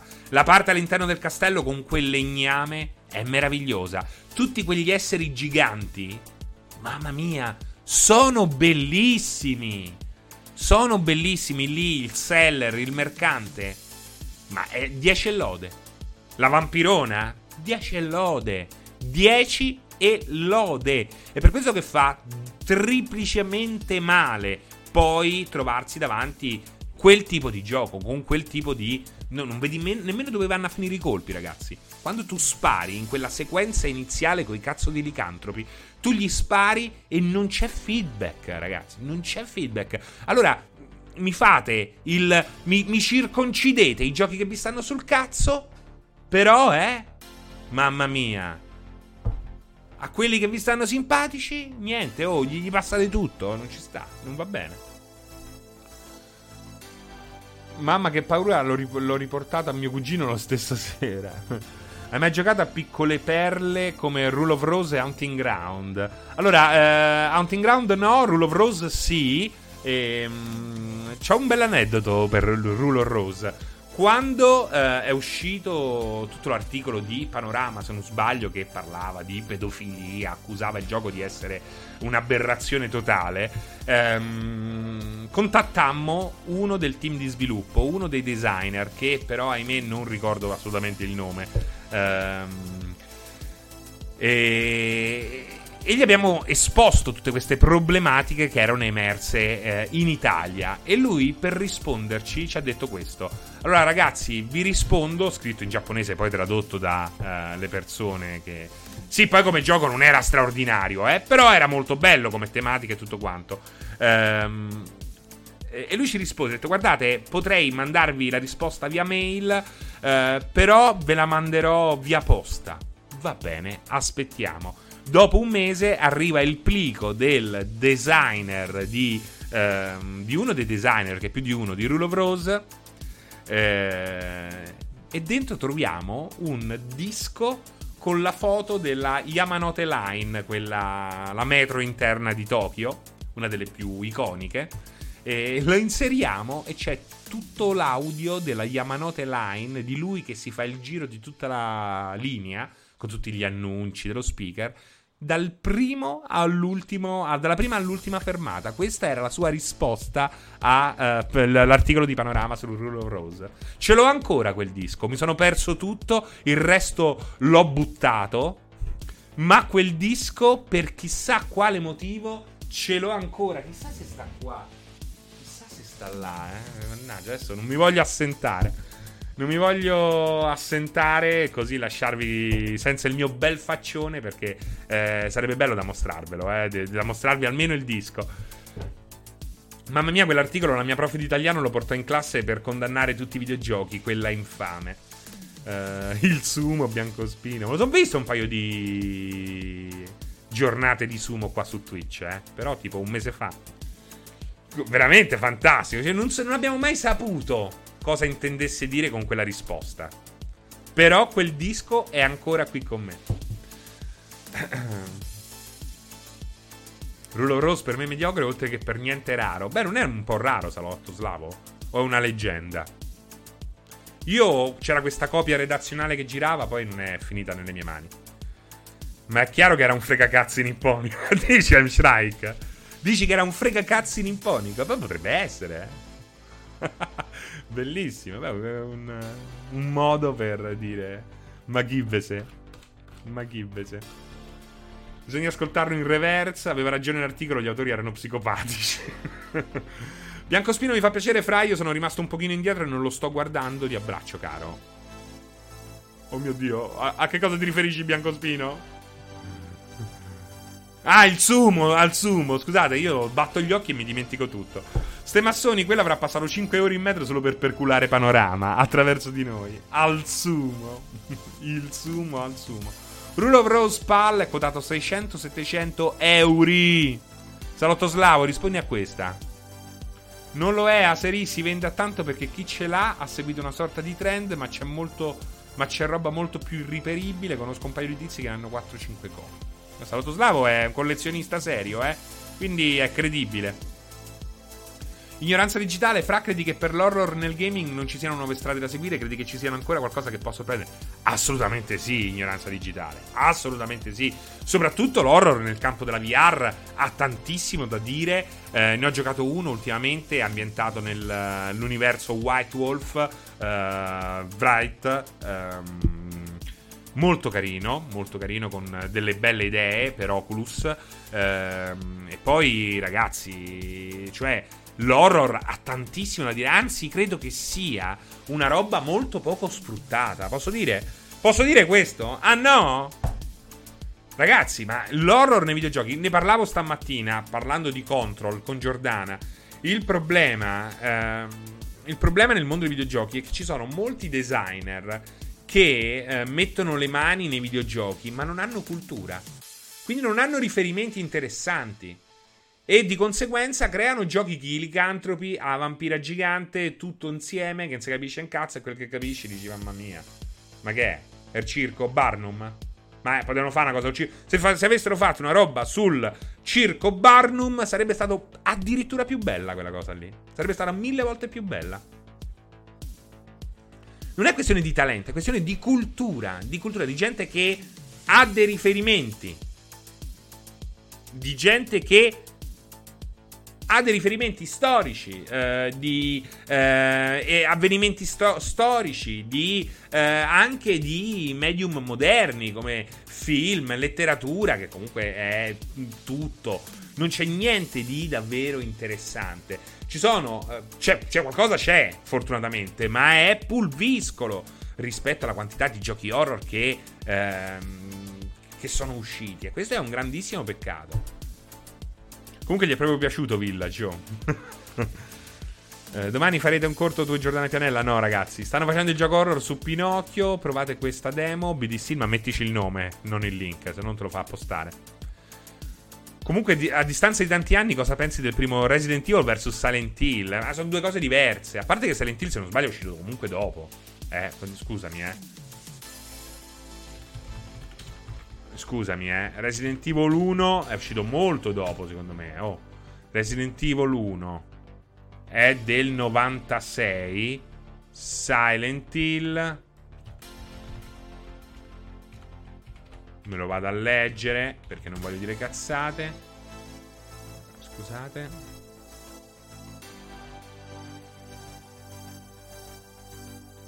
Oh mio dio.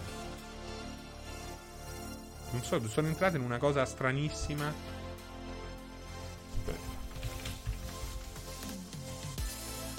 Del 99. Del 99. Eh, sono passati. Sono. Eh, tre anni di differenza, ragazzi. Tre anni di differenza si sentono, ragazzi. Eh. eh. To il nome dei Are Here Alien Abduction Horror. Um... Ah, ragazzi, BDC, ma guarda, mi devo scusare con loro se non sbaglio, che è quello fatto dagli italiani.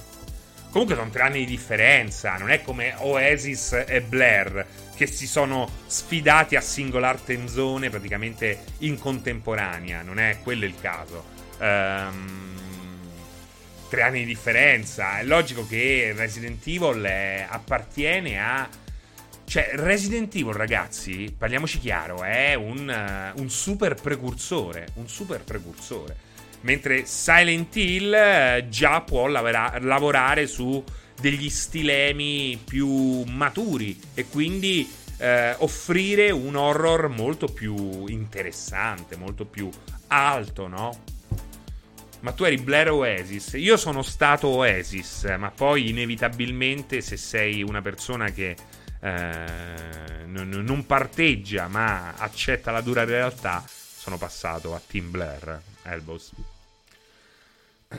A me uno che ha segnato è stato Soma. Sì, però Soma c'ha una bellissima trama. Però c'ha dei punti davvero di- brutti.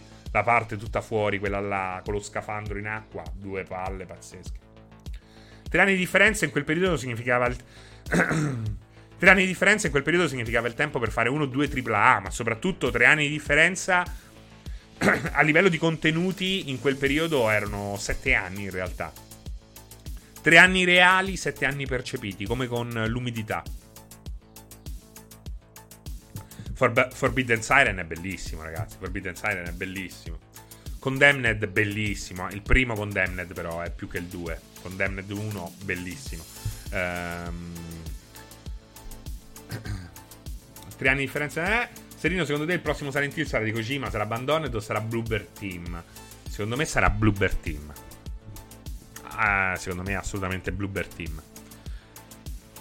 Non è che mi renda molto felice eh, questa roba qua. Clock Tower 3, che bello. Bellissimo, Zio Bubone. Clock Tower 3, bellissimo. Ma se è storto il quadro? No. Oh, questo è un po' storto però, eh. Perché è storto così? Boh. Boh. Clock Tower 3 lo gioca ancora. Uh, The Suff. Ah, bellissimo passerotto The Suffering. Che bello, ma non... che vergogna che la gente non abbia giocato a The Suffering come a Stalker. The Suffering non ci ha giocato un cazzo di nessuno, eppure hanno fatto pure il 2. Il primo The Suffering è bellissimo. Tra l'altro, se avete un Xbox potete tranquillamente giocarci grazie alla retrocompatibilità assoluta. Vera- è quello in carcere, sì, ma bellissimo bello come gioco, action, belli gli enigmi, semplici ma efficaci, ma bellissimo che faceva paura tutta la lore. Fantastico, fantastico. Giocato al primo e al secondo, storia davvero profonda. Eh, si è storto il quadro, non è che c'è l'assassino come in profondo rosso. Eh, il quadro storto, il presagio. Bellissimo The Suffering. Ultimamente eh, sono andato a casa di mia mamma dove ho altri giochi passati. Volevo fare la foto e metterla su Instagram di The Suffering. Dicendo proprio quello che sto dicendo. Gli horror moderni sono stati chiaramente influenzati da Blue Stinger. Mamma mia, brutto Blue Stinger. Se, però al lancio del Dreamcast c'era D2, che era un gran bel gioco horror. Tra l'altro lui è morto prematuramente, il designer di, della serie D. D. D solo la lettera. Capital. Eh, maiuscolo. Se ci fosse un film che fa la paura di Dead Space 1 morirei, best horror ever, eh, ever ho ancora la copia di Blockbuster. ehm, 5 dischi di che cosa? 5 dischi di che cosa? Comunque ecco pure eh, Alien Isolation un gioco che fa veramente paura ed è vabbè, capolavoro. Eh. Alien Isolation è un capolavoro. Ciao Jonathan, ciao, ciao Delicatlin. Eh, chi, vedi, vedete, c'è chi va e chi torna. Bellissimo Eternal Darkness. È, è incredibile però come eh, pazzesco quando uno non ha molto... Uh, quando non, non, c'è un tema fisso è molto facile cadere nel, nel tema horror. Piace a tutti, piace a tutti. Uh, sì, che beh, ce, ce, lo ricordiamo, Fear Effect. Um, che dire altro? Basta, dai, basta. Però volevo parlarvi di Infinity. Guarda, arriviamo al dunque. 17.37 è passata un'ora e mezza di introduzione. Arriviamo anche un po' al dunque. Eh. Tanto abbiamo ancora mm, quasi un, un, poco meno di un'ora. Quindi si può fare. Assassin's Creed Infinity hanno presentato questo progetto. Hanno detto che è un game as a service. Ma secondo me hanno sbagliato proprio a dirlo. Cioè, non l'hanno detto. È stato il termine che gli hanno subito appioppato a questo progetto nel momento in cui si è saputo che è un gioco comunque comunque eh, in costante sviluppo. E a questa cosa qui... Ehm, devo dire che questa cosa qui mi, ha, mi, mi, è dispiaciuta perché in realtà ehm, bollare subito come Game as a Service Infinity potrebbe essere un errore eh, fatale per chi poi deve crearsi delle Ehm, delle idee su questo prodotto di cui però effettivamente ancora non si sa nulla. E, e soprattutto mi dispiace, questa è una cosa che ho già ripetuto, quindi la uh, riassumerò molto velocemente.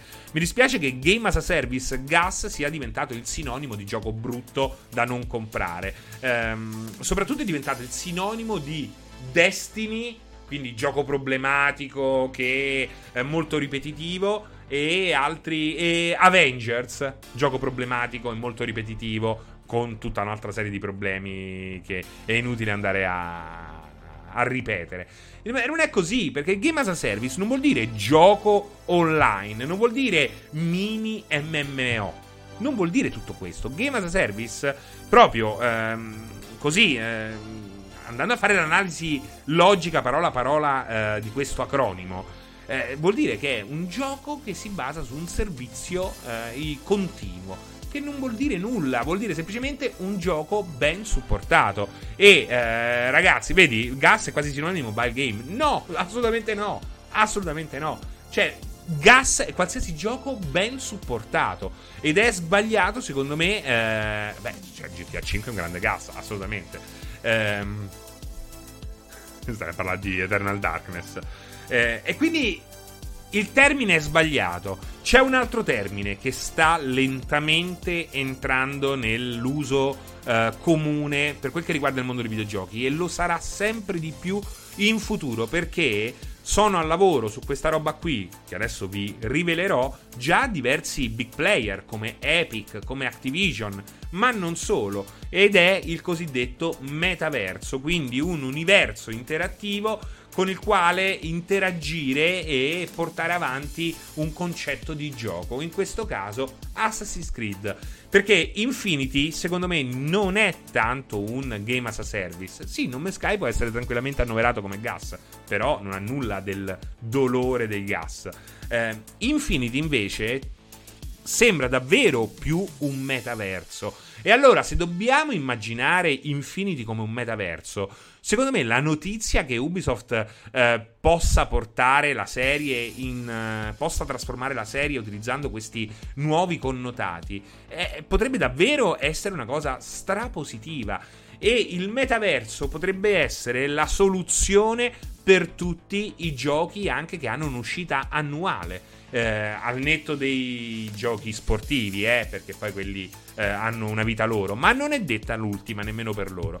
Um, quindi, metaverso, assolutamente. Quindi, una, una sorta di universo che racchiude tutta la serie passata, presente e futura. Epic sta lavorando a un metaverso dedicato a Fortnite, quindi un, un universo interattivo e multiplayer in cui confrontarsi e incontrare altri giocatori di Fortnite e dal quale poi partire per eh, una nuova partita piuttosto i, per visitare un'area comune la, dove interagire con gli altri personaggi o piuttosto andare in una sorta di eh, tempio o eh, auditorium dove vedere concerti o trailer come è già successo in passato. Però abbiamo visto come sono state innestate queste cose all'interno del gioco in maniera molto figa, ma sempre ehm, come aggiunta postuma. Si vede che Fortnite non è studiato per farti vedere un concerto dal vivo, anche se hanno trovato delle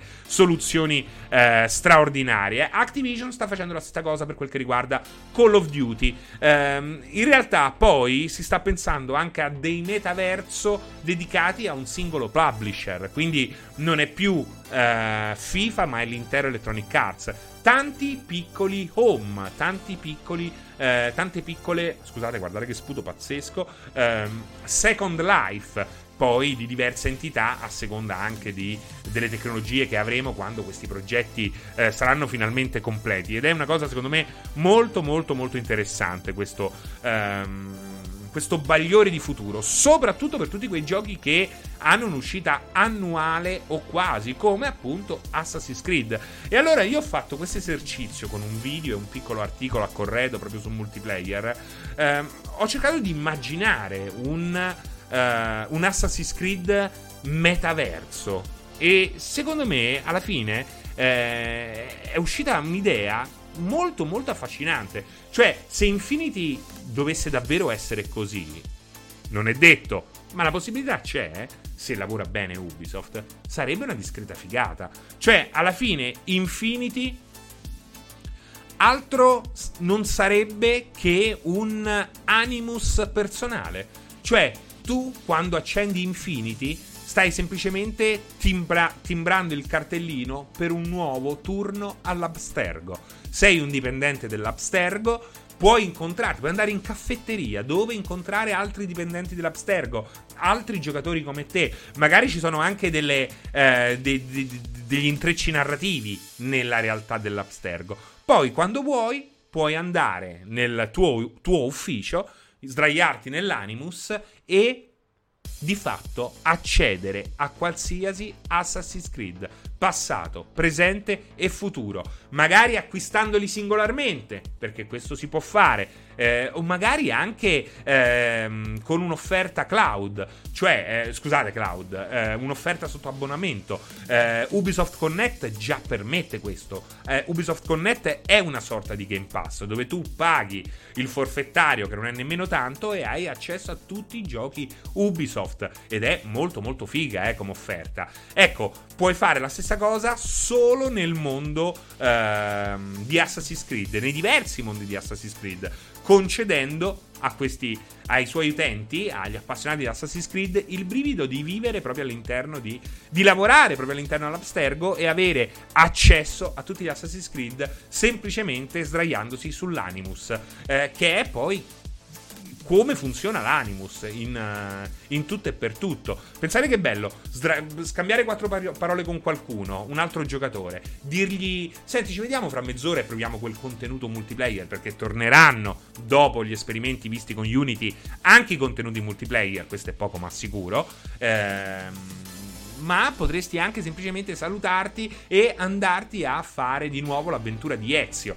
Tra l'altro, eh, rendere Assassin's Creed 1, 2, 3, eh, Black Flag e tutti gli altri dei giochi sempre presenti all'interno di un metaverso spinge Ubisoft a rinnovarli con più efficacia, a creare dei remake utilizzando i nuovi engine eh, per più di un motivo, non solo per farti rigiocare un gioco che probabilmente hai già giocato, ma per allettare chi non ci ha giocato e comunque non vuole perché è troppo vecchio. Eh, ma soprattutto vuol dire anche ricostruire le città passate con i nuovi engine per ambientarci nuove storie. E questa è la cosa fighissima del, eh, di questo concetto, perché tu puoi lavorare su ogni ambientazione contemporaneamente, tu designer Avete visto che in molti Assassin's Creed ci sono dei portali che ti fanno vivere altre epoche storiche, ma se ce le hai già tutte a disposizione, puoi creare un'avventura che viaggia nel tempo in maniera pazzesca. Secondo me è una figata, zio Bubone. Io l'ho giocati tutti al pensiero che possa esserci questa roba qui secondo me è il futuro di queste serie qua. Ed è un futuro, un futuro super brillante. Super brillante. Pensate che figata. Dovrebbero assumermi DJ Anto, dovrebbero assumermi, perché questa è una gran bella idea. Ma non è detto che non sia uh, proprio così poi alla fine questi Infinity, perché comunque questi progetti si stanno muovendo proprio in questa uh, direzione. Pensate anche al cloud. Averli tu, cioè tu paghi eh, 10 euro 7 euro, 8 euro, non sappiamo. Hai accesso all'Animus, hai accesso al tuo lavoro all'interno dell'Abstergo e nemmeno devi scaricarli i giochi. È tutto in cloud. Quindi tu hai tutto quello che è stato fatto fino adesso, aggiornato perché ha più senso anche economicamente per Ubisoft aggiornare e puoi creare un'avventura veramente ovunque che spazia da ehm, dalla Firenze di Ezio Auditore alla Istanbul di Revelation, Costantinopoli. È fantastico, passando per, eh, non lo so, eh, i mari caraibici di Black Flag. Secondo me, eh, ma sono tanti da aggiornare, seri. No, non lo devi fare per forza subito, eh. Lo fai mano a mano eh, e comunque li metti a disposizione là dove eh, non puoi aggiornare.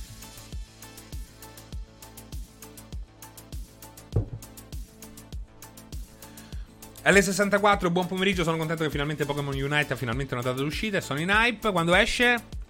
Ricordamelo. Se sto giocando a Division 2 e mi stringe il cuore a pensare che sia stato uno sbaglio. Quella è una cosa Ubilol. Uh, mi delude sempre Ubi. Uh, The Division 2 è un grandissimo gioco. È un grandissimo gioco. L'intelligenza. State sempre a rompere il cazzo sull'intelligenza artificiale. È un'intelligenza artificiale straordinaria. E ci puoi giocare al netto delle sue meccaniche game as a service. Lo puoi iniziare e finire da solo in coop. Meraviglioso The Division 2. È il gas che ha pagato per tutti i problemi dei gas precedenti. Ma invece di pensare a come incassare più facilmente, perché non pensano, che ne so, di far uscire giochi come The Last of Us 2, come i giochi Warhammer, che sono a cadenza mensile? Non ho capito, Shaska. È un po' confuso il tuo messaggio per avere una risposta. Uh, ciao, sono distorto. DJ Antro, avete sentito la differenza tra lo youtuber moccoloso e uno che ne sa di videogiochi e che si nel mercato? Uh, grazie, DJ Anto. Uh, probabilmente mi stai prendendo per il culo. The Division 2 ha la passione di Cristo. Perché la passione di Cristo? Ah, perché è quello che ha pagato per i peccati di tutti gli altri, ho capito. Scusami Loris Von ci sono arrivato un po' dopo. Von Doom. Ehm, e questo è quanto. E invece Pokémon Go mi sta facendo molto riccia, molto meno da dire. Però mi sta. O forse mi ha dato. Beh, non sono uno youtuber, quello non mi si può dire. Eh. Mi si può dire tutto tranne che de... youtuber. Ehm, sto giocando solo ed è comunque estremamente godibile. Da un level design meraviglioso. È meraviglioso. Level design. Ho visto più musei all'interno di The Division 2 che nella vita reale. Ehm, è un TikTok. Esatto, sono molto più TikToker che YouTuber. Questo è poco ma sicuro, Gemkill. Ehm, avete visto le pubblicità nuove di Pokémon Go? Praticamente stanno. Hanno dedicato tutto il nuovo marketing agli over 60. L'avete notato? Che c'è quella. Vado a giocare a Pokémon Go. Ah! E gli prende, e gli prende il colpo della strega. Sì, hanno, praticamente hanno Pokémon Go per i boomer. Non so perché, ma secondo voi è perché c'è meno interesse tra i giovani? Li hanno ormai presi tutti i giovani? Cioè, qual è il motivo? È strana questa roba qua, eh. In Jap è molto popolare tra gli anziani, mi dice Monique. Questa non lo sapevo, eh. Sì, sì, Gem Kill, ma in televisione, eh. C'è proprio la, la, la vecchiarda che fa. Mm, vado a giocare a Pokémon Go. che poi si perdono perché si scordano tutto. Dopo, dopo 10 metri si sono cagati sotto. E con sotto al sole si sono dimenticati pure chi sono, dove vanno. E li trovi a chi l'ha visto. Eh? Ritrovato l'anziano Francesco. Ho catturato Charizard! Ho catturato Charizard! Sì, ma dove abita, signora? Non mi ricordo un cazzo, mi sono cagata sotto! Pensate, mi sono addirittura cagata sotto! Se conoscete questa signora, sappiate che è stata ritrovata a Piazza Cavour. Mi raccomando. Francesco, c'è poco da ridere perché te devi prendere i mostri. De- ma infatti, infatti, ehm, questa discussione qua, questo gancio, mi serviva anche per parlare di nuovi tentativi simili. Nuovi tentativi simili che abbiamo visto. C'è stato quello di eh, Harry Potter che... Eh, oh... Eh, alla fine è stato un buco enorme. Quanti giocatori ha quello di Harry Potter? Eh? 12? 12? E adesso ci sta provando CD Projekt. Ci sta provando CD Projekt. E allora mi chiedo, questa struttura ha ancora senso? Mi sembra 14 contando la Rowling. No, no, la Rowling non ci gioca perché odia tutti la Rowling ed è fantastica per questo. Ehm... Cioè, c'è ancora spazio? Cioè, CD Projekt ci sta provando. Sembra avere comunque delle meccaniche ehm, interessanti e un po' più eh, complesse rispetto al classico Pokémon Go, anche se devo dire da un po' che non ci gioco, quindi non so quanto sia diventato complesso. Però questa roba del... Ciao Gio Paposcia! Eh, questa roba del gioco in realtà aumentata che va in giro ha ancora senso? Secondo voi, per voi c'è ancora spazio? Voi ci giochereste a un gioco simile? ma diverso. E soprattutto, giocate ancora a Pokémon Go? Fatemi sapere perché qui mi serve il vostro. Ma The Witcher uccide i mostri e non li cattura, Genkill. Beh, non è l'unica differenza, eh. Io, guarda, questo qua di CD Projekt l'ho iniziato all'ora di pranzo e dopo questo 16 bit andrò a eh, provarlo in giro per eh, eh l'Aniene. Io Pokémon Go non ci ho mai giocato. Io ci ho giocato, ci ho giocato la prima estate. Loris Bondum, io di realtà aumentata sul telefono ho solo Tinder. non è mica tanto realtà aumentata. Io non, è, non, ho idea di come sia il gameplay, pensavo fosse come Pokémon Go. È, è, simile, cioè come struttura base è molto simile, però ha, ha, ha qualcosa di più. Eh, Shask, non sono appassionato di giochi per cellulari, però L64 ormai è una cosa che va oltre, no? Gioco del cellulare, gioco non del cellulare. Eh, bel gioco, brutto gioco, secondo me è la cosa interessante.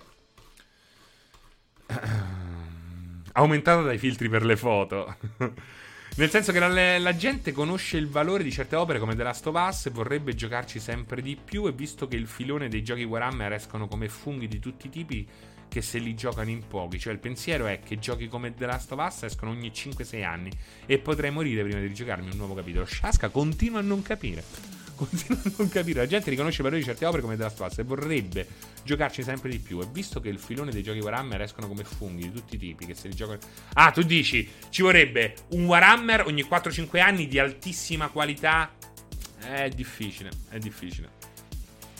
Eri meglio in game. esatto. Non ci gioco perché ho paura che mi consumi la batteria.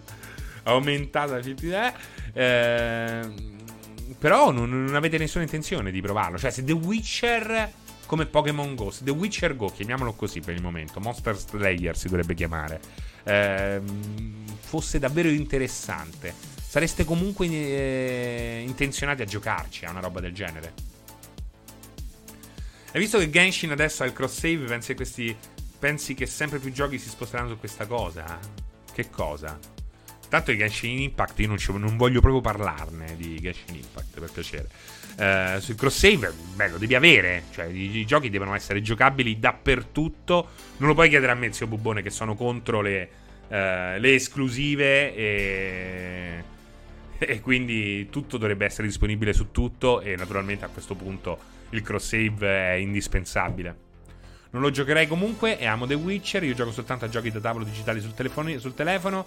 Uh, è quello che intendevo. Uh, L64. No, Warhammer basta, ne fanno uno ogni giorno. Penso tra poco. Uh, di quel franchise, solo il Gwent mi sembra sensato su mobile.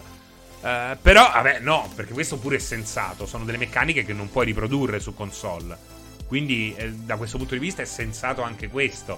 Il Gwent è sensato perché è figo averlo in portabilità. Eh, quanti di voi vorrebbero giocare The, The Last of Us 2, quello vero, part 3?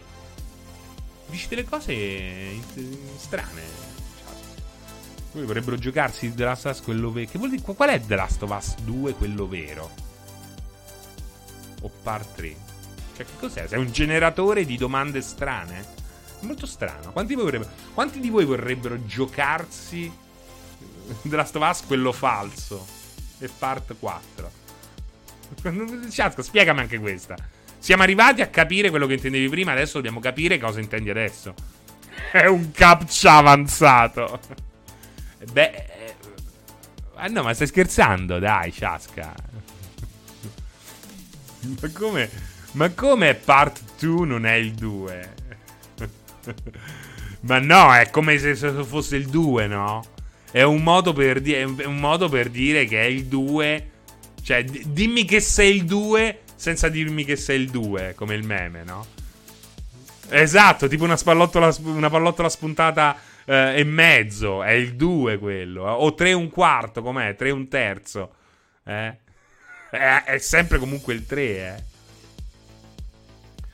Simus, hai seguito la diretta degli sviluppatori di Microsoft Simulator l'altra settimana. Cosa ne pensi del fatto che abbiano evitato di rispondere alla domanda riguardante il 4K nativo o meno su Serie X? Ma non è nativo. Cioè, oh, beh, ma qual è il problema? Non hanno evitato di rispondere a quella domanda perché è una domanda del cazzo. Non ti potevano rispondere sì, è 4K nativo. Ma qual è il problema? Penso che sia uh, la domanda lecita e la risposta. Um, cioè, il problema è che se tu rispondi no, non è nativo, apriti cielo. Non lo dici, magari il 90% della gente nemmeno se ne accorge che non è 4K nativo. E quindi, perché devo rispondere? Per far. Eh, per farmi incendiare gli uffici da i, i paguri? A quelli che hanno l'intelligenza di un, di un tarlo? Eh, quindi hanno fatto bene. Hanno fatto bene. Ma potevano dire: Senti, con 4K, vattene a fanculo. Io avrei detto così. Appunto, cosa ne pensi di questa mania del 4K? Io onestamente non la comprendo, ma forse perché non gioco su TV. E dove, gio- dove giochi, Simons? su che giochi? Sul frigorifero? Su un monitor? ma sei strano te, Shaska, eh? Siete strani, ma mi state... Gioca su divano. Monitor 1440. Che diavolo gioca 4K su monitor?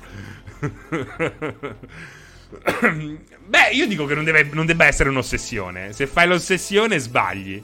Se, fai, se, se, se, la trasformi in un'ossessione, sei un po' un coglione. Sei un ossessionato, eh? E l'ossessione non è mai bella, è, è, è curabile. Quindi no, no. Eh però ecco, io Ratchet Clank, quest'ultimo, me lo so giocato in quality mode a 30 fps. Posso dirti, era così perfetto. Non c'era una scalettatura dannata. Una cosa meravigliosa. Dici, oh, i 60 fps sono fighi. Eh, senza dubbio, senza dubbio. Però in quality mode 4K nativi, mamma mia, una goduria, una goduria. Quindi me lo sono giocato tutto in 4K nativi. Ehm. Um, Ratchet Clank uh, Drift Apart. E, cioè, eh, alla fine Flight Simulator è un gioco di compromessi, ragazzi. Quella roba lì, come tutti i giochi PC, quelli fighi di un tempo, non queste robe AAA eh, che sviluppano per console, questi giochi qualunquisti. Eh, sto scherzando, ma non del tutto. Eh, ecco, i giochi PC erano sempre figli di un compromesso. Il famoso gioco che prova a fare il. Pa- lo Stalker, ecco, Stalker. Stalker è un compromesso. Sono quei giochi là, sono i miei giochi preferiti in assoluto. Quei giochi che escono un po' rotti, ma sono fighissimi. E da lì in avanti possono crescere. Non me Sky lo stesso. Ma avete rotto il cazzo, ma avete fatto venire l'ansia. Oh, non ci ho mai avuto l'ansia. Ma avete fatto venire l'ansia dopo la recensione di Non Me Sky. Sono stato un anno con l'ansia di mortacci vostra. Poi alla fine adesso oh, ma avete visto? Ah, hai visto Serino Non Me Sky? Ma vattene a fanculo te e il gatto spelacchiato che ti porti dietro. Ma non è un gatto, è mia moglie. E vaffanculo pure a lei. eh, per Flight Sim, ma capisci anche 1080p. Io, per esempio, Flight, Flight Sim ehm, lo faccio partire in 4K e poi eh, renderizzo un po' meno. Se non sbaglio, a 1440 come giochi te per esempio, per farlo andare meglio. Ora aspettiamo che con la prossima patch del 27 dovrebbe poi avere un boost delle prestazioni straordinarie. Uh, le TV sono ormai standard 4K da 43 pollici in su. Ovvio che chi crea videogiochi per console tenga conto di tale risoluzione. Chi gioca su console con il monitor non rappresenta certo la maggioranza. No, sono tanti, però, eh, sono tanti. Però sì, diciamo che il classico è la televisione. Uh, e poi comunque un 4K up scalato. Cioè, ragazzi, oh, i 1080p io adesso li sento che sono 1080p, eh. Parliamoci chiaro. Non deve essere un'ossessione, però parliamoci chiaro, i 1080p si sentono. 5 anni fa i 1080p ti bastavano alla grande e non avevi problemi. Quando ti abitui a una roba migliore, se hai a disposizione una roba migliore, perché se non sei mai andato oltre 1080p, ma pure se vedi due, per, per mezz'ora i 4K, quando ritorni a casa non la vedi la differenza. Il problema è che quando ti abitui ai 4K, nativi ma anche upscalati, nel momento in cui scendi giù, ragazzi, si sente, eh, si sente. Quindi forse è meglio non abituarsi a quella qualità.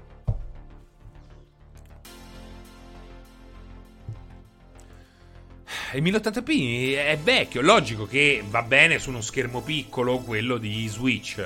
Ehm, io personalmente con un bel setting della TV non ho problemi a giocare con Switch anche sulla televisione eh, grande in 4K. Però lo vedi che sono 1080p, non c'è niente da fare.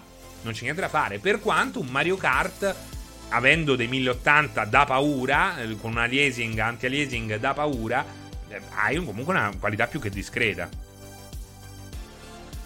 Sono tornato qui in Italia ed ho messo la serie X sul vecchio TV Full HD 1080 e ho esclamato ma che è sta roba? E guarda, io qui le prove le faccio Visto che Elgato e Twitch non vanno oltre 1080p, qui ho il vecchio televisore, ce l'ho qua davanti, che è il televisore 1080p. Eh, quindi eh, lì quando faccio il cambio la vedo pesante. Vedo pesante anche la mancanza dell'HDR. Io l'HDR quando non c'è eh, pesa.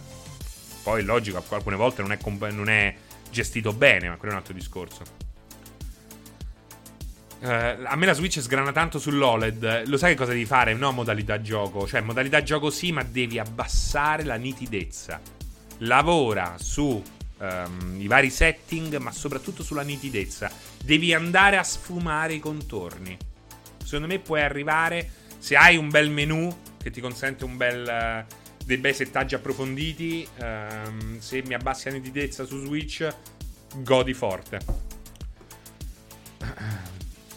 HDR rende la grafica così diversa? Non la rende diversa, l'accende di una nuova. di una grossa percentuale di nuovi colori che non puoi vedere senza HDR. E io la differenza la vedo. Che poi è un po' come il bassista. Io l'HDR lo eh, penso sempre che sia una sorta di bassista. Quando tu vedi un gruppo, senti la batteria, bam, bam, bam, bam, bam, senti la chitarra, senti quella la voce, vivere, ti ordino vivere. E il bassista dici, ma che cazzo sta a suonare quello?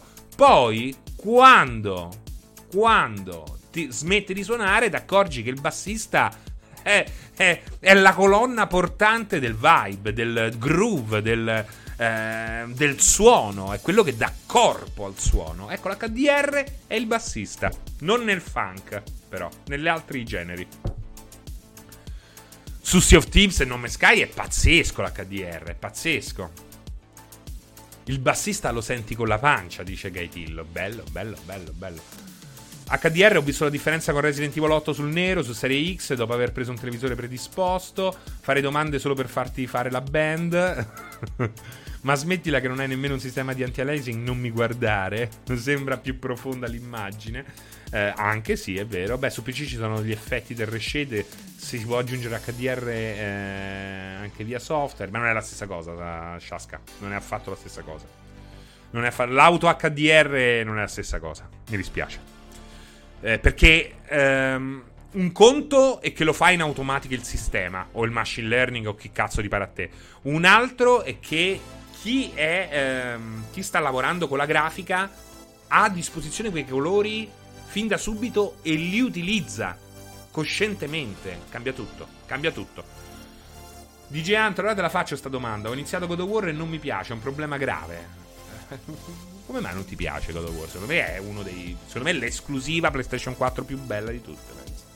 Poi può anche non piacere, eh. Non capisco come possa non piacere, ma può anche non piacere.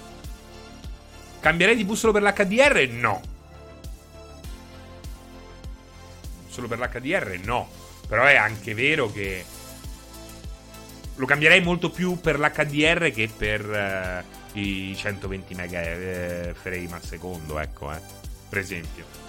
Eh, però ho cambiato televisore cambiando alzando a 4 ho cambiato il televisore quando ho, ho, deciso di arrivare ai 4K e naturalmente sono venuti gli HD, è venuto l'HDR. Ma no, ma pure questo è HDR se non sbaglio. Ah no, questo non è HDR. Uh, HDR 4K e OLED, ho cambiato anche tecnologia. e poi io gioco su un LED Samsung del 2012 con anche la parte superiore bruciata. Beh, zio Bubone, ma è logico, oh, ma che te frega? Eh, ma pure io gioco a Breath of the Wild sull'OLED da un Switch. Non me frega un cazzo. Eh. Ma che me, ma che me importa? L'importante è giocarci. Eh. Ma ho questo monitor qua che sto utilizzando per fare questo streaming. È un Samsung che ha 7 anni, 1080p. Eh, e mi basta e mi avanza. Però l'altro computer l'ho, l'ho attaccato all'OLED. Per God of War dipende dall'approccio che hai verso il gioco. Anche a me inizialmente è piaciuto poco, mi sono sforzato e poi l'ho amato. Uh, Serimi, hai mai provato ad usare Reshade Sweet FX su PC? Qualche Reshade ho utilizzato per curiosità. Però ti posso assicurare che con un monitor 1080 i risultati sono molto soddisfacenti, ma al di là di ogni idea che si possa immaginare. Beh, ma Reshade è un. Non c'è che c'entra con un monitor 1080p. Non... Qual è il nesso? Che fai un reshade dei colori e delle texture vai a beh, smarmelli un po'. Per che cosa? Per eh, ovviare a un limite di risoluzione. Puoi smarmellare, che è quello che sto consigliando di fare con uh, Switch. Abbassare la nitidezza vuol dire smarmellare. Uh, non lo so, però. Tira... Esatto, Matandor. Anche qui c'è da dire: la densità dei pixel è una roba molto, molto importante. Non lo so, però ho tirato fuori il disco God of War e ho inserito The Witcher 3 mi sono sentito più libero. Beh, c'è tutta una nota libertà di Geanto. Eh. Uno è un gioco di ruolo, l'altro no. Semplicemente è come. Eh, cioè, hai cambiato genere. Grazie. Smarmellare volutamente citazioni di Boris, ma no, capiamo tutto così. Capiamo tutti così, no? Uh, parlando di altre tecnologie che ci fanno fare il salto qualitativo, paragonare il DLSS di Nvidia ai SSD Paragono il DLSS di Nvidia all'SSD dei dischi fissi. Cioè, lo, lo paragoni? Per te è così, va bene. se chiedi se vuoi la mia, al momento è più importante DLSS. Molto più importante. L'SSD è meglio che ci sia, però, eh, ci mancherebbe altro. Però DLSS è più importante, devo dire. Solo io penso che fa, Forza uh, abbia dato prova che così non è un limite. Ma assolutamente cateno giunta. Ma che limite, limite. Però ancora oggi God of War su PS5 è una cosa assurda, 4K o meno. È bellissimo, ragazzi. God of War è bellissimo. Uh, veramente non, non, non, c'è niente da dire su quel gioco. Puoi dire. L'unica cosa che puoi dire è che uh, potevano variare un po' di più con i nemici. Ok, però io credo che sia l'unico problema che non è un problema di quel gioco. Ha un ha un pacing straordinario, un cast meraviglioso, una trama bellissima, un finale fighissimo, un setting meraviglioso, ehm, belli enigmi, bello il sistema di combattimento, bello il peso dell'arma. Eh, l'unica pecca che ho è una quantità di animazioni scriptate, come sono nel 95% dei giochi, quindi eh, non, non, vedo quale sia il problema. Se ce l'ha il 95% dei giochi, le animazioni scriptate, ehm, perché dovrebbe essere un problema, una pecca di God of War? È come dire che l'unica pecca di eh, Resident Evil 8 è il fatto di. che ne so. Di, di, di, di poterlo giocare soltanto su uno schermo. Bellissimo, bellissimo, cioè veramente bellissimo, bellissimo. Ma magari ecco l'inizio può essere molto lento, però oh, ma l'inizio poi è lento, cioè, ma nel momento in cui ti bussa lo sconosciuto. Ma come fai a non rimanere agganciato a quel gioco? Cioè, posso capire tutta la prima parte che anticipa. Who's there? La prima parte, tutta quella bussata alla porta. Ma dopo quel punto, non so proprio come. Eh, a meno che eh, di non desiderare un altro gioco che però non è quel gioco. Fra cosa ne pensi di Doki Doki? Non, eh, non, non ne so molto. Resident Evil 8 alla pecca che ci sono poche tette. Eh, poi quelle porte pure sono una pecca, a meno che non, la cosa non venga espansa già in una pecca. Ragazzi, è una pecca. La porta che carica la pecca. C'ha dei livelli molto, molto grandi. Sembra che stai sempre a piedi. Sembra che mi stai. Salotto, sembra che mi stai a parlare di Resident Evil, che stai sempre a più porte. Infatti, ammazzi 4 doll che cambiano solo per il colore di base, tutte con la stessa scena finale dove lo tira giù. Peccato perché tutte gioca lì alle eccellenze. Secondo me è tutta colpa di Red Dead Redemption 2, i portali dei mondi. Ehm, sì, però ragazzi, stiamo parlando di un. cioè, come se God of War debba portarsi, portarsi sulle spalle tutti i problemi di tutti gli altri giochi, che poi non sono problemi. Mi sembra ingiusto, assolutamente. Poi, come al solito, l'esercizio di rompere il cazzo a tutto. Lo possiamo sempre fare. Si può rompere il cazzo a tutto, a qualsiasi gioco, a qualsiasi capolavoro. T- lo puoi distruggere. Datemi un capolavoro e lo distruggiamo. Eh, ma anche quando ritorni a casa e prendi una certa cosa dal seminterrato, lacrime, eh, assolutamente sì. Una volta che ho giocato a quello fine, distruggi Zelda. È facilissimo distruggere Breath of the Wild, eh, che è un gioco che eh, ma se, se, dici quegli altri, gli altri li possiamo annichilire. Da uh, Ocarina of Time fino a Breath of the Wild, lì puoi buttare tranquillamente tutto all'inferno con mille motivazioni. A proposito di rompere il cazzo, se ri puoi abbassare leggermente la musica in background, che cagacazzi. Oh. Poi me lo viene a dire dopo due ore e un quarto. Half-Life 2 puoi romperti tranquillamente il cazzo Half-Life 2 perché Half-Life 1 è mille volte più bello di Half-Life 2. L'unica cosa che salva Half-Life, che salva Half-Life 2, la seconda parte del gioco, è assolutamente la Gravity Gun. Tutta la parte in cui devi aprire le chiuse per avanzare con la barca dura troppo, se ruba tre quarti del gioco, un quarto del gioco e è una merda. Naturalmente non è vero, però è così. È così al netto delle emozioni di tutto il resto, quella roba lì è così. Serico, eh, Beltorama, ci puoi fare la sigla del Gabibbo? Ma che sono la scimmietta allo zoo? Mi stai tirando le noccioline? Seri, quanto ti piacerebbe un ipotetico Half-Life 3 rivivere quell'epoca dell'uscita del 2? No, a me rivivere le epoche, no. No, non mi piace. Non mi piace. Quell'epoca c'è stata e se voglio posso cogliere nuovamente i frutti che ci ha dato. Half-Life 3 mi piacerebbe, ma personalmente Half-Life 3 esiste. Cioè, secondo me Alex è... Cioè, parliamoci chiaro. Half-Life Alex è l'Half-Life 3 migliore che poteva uscire. Poi potete cacare il cazzo che è un gioco VR, la VR non vi piace, vi brucia il cervello, vi fanno fare le cose sconce e non ve ne accorgete, vi possono sodomizzare con un visore VR senza che vi accorgiate di niente. Non lo so, non mi interessa questa roba qua, ma Half-Life è sempre stato un gioco in, basato sull'innovazione, un'innovazione tangibile. Il primo Half-Life ci ha ricordato che anche gli FPS possono avere una trama è stato il primo a introdurre degli elementi cinematografici negli FPS. A dare corpo agli FPS, che prima di quel momento erano semplicemente FPS, First Person Shooter. Half-Life 2 ci ha dato la fisica, l'illuminazione. Half-Life 3 non può, no, non può essere altro che Half-Life Alyx. Questa è una cosa molto importante da dire. Half-Life Alyx è l'Half-Life 3 che nemmeno potevamo immaginare. Pensa quanto è Half-Life 3. Ma ragazzi, ma è una cosa pazzesca. Ma avete giocato Alex? Avete giocato Half-Life Alyx? Prima di chiedere Half-Life 3, avete giocato Half-Life Alyx? È una roba pazzesca, pazzesca. Doom ha una bella trama. In realtà sì, ha una bella A me piace molto la trama di Doom. Eh. Chi c'è dopo? Io no, la trama prosegue quella di episodio 2. Beh, certo, è comunque un, un non direttissimo, ma sì. E soprattutto c'ha un finale che apre. Come Duke Nukem 3D, però ha fatto storia. Eh, fatemi vedere, fatemi vedere che cosa c'è. A chi vi lascio? A chi vi lascio? A chi vi lascio? Fatemi vedere.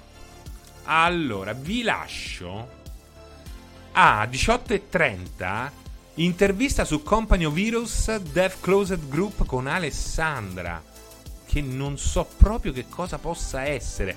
Allora, è un'intervista agli sviluppatori di Company of Heroes, perché Alessandro sta seguendo Company of Heroes 3.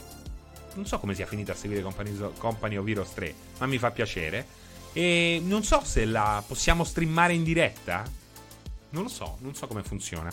Però potrebbe essere potenzialmente molto interessante. E poi alle 19.30 abbiamo Dead Cells con Fireheads Comunque figa, eh. Se è l'intervista in diretta agli sviluppatori di Company of Heroes, veramente gran figata. Vi dico di restare. Vi dico di restare. Io fra qualche minuto stacco e voi rimanete e vediamo. Ma a livello di motion sickness, Alex com'è? Eh, devo dire ottimo, ottimo, ottimo. Grande ritorno del passato, è un'intervista a me. Ma veramente, Marcus? Veramente scherzi? Non lo so, dimmi, dimmi la verità. Perché è figa come cosa. Eh, mm, allora, ti ricordo il gioco perfetto per PlayStation 1, Oxo War Board to Grill, con una localizzazione italiana stupenda con i dialetti di me. Era bellissimo Oxo War. Era bellissimo. Eh, e devo dire che eh, me lo ricordo con, est- con tanto affetto Oxo War come mi piaceva tantissimo il Frolf, che era il golf con la rana su PlayStation 1. Marcus, sì esatto, faccio parte del gruppo della community, della community che, ha aiutato a creare il gioco. Ero tra i 10 che è stato a Vancouver nel 2017. Ma è fighissima questa roba qua, Marcus. È veramente figa questa cosa qui. Quindi rimanete perché è una roba interessante, soprattutto se eh, siete degli amanti di Company of Heroes, che è una serie storica che oggi torna, eh, sembra anche in grande stile. Il Frolf non se lo ricorda nessuno. Oxo War se lo ricordano tutti, ma il Frolf nessuno. Era bellissimo. Era bellissimo. Nati per soffritto. che consiglio daresti per una prima esperienza VR? Non partire subito in quarta.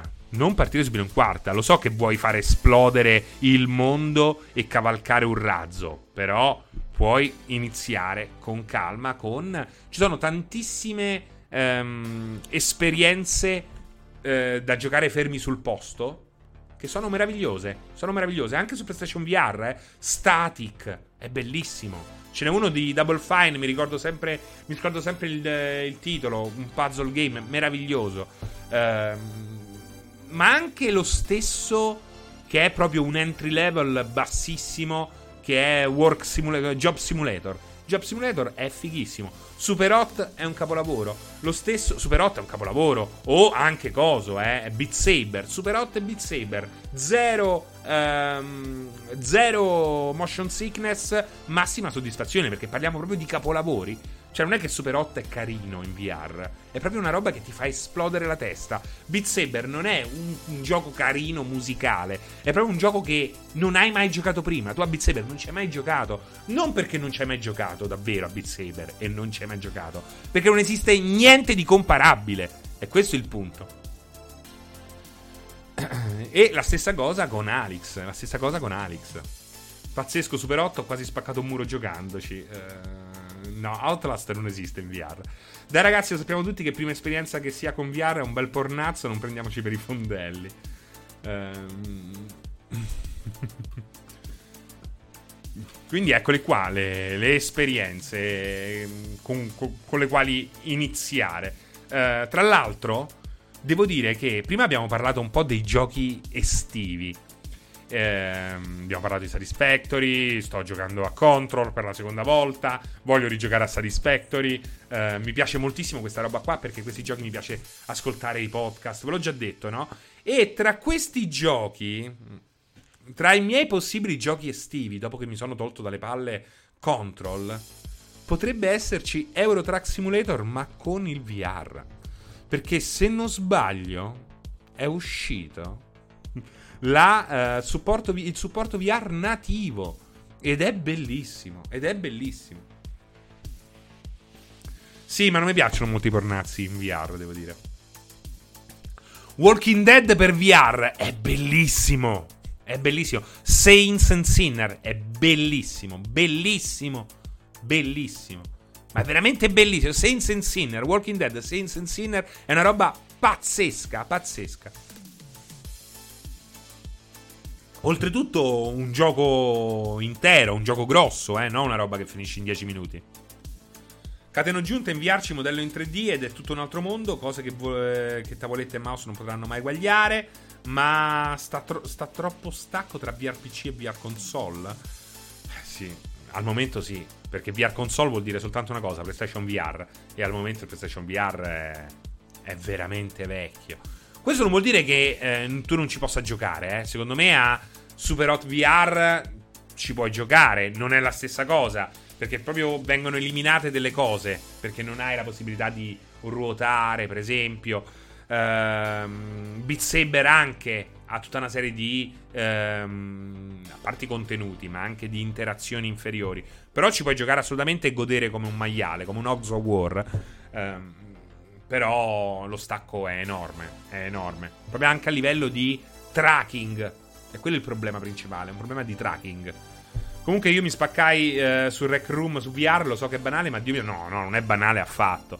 Ma tutte queste funzioni sociali come Rec Room o Chat VR sono straordinarie, sono straordinarie. Non è un caso che Oculus se lo sia preso Facebook eh, e, e stia lavorando a Facebook in VR, perché sono delle robe fenomenali.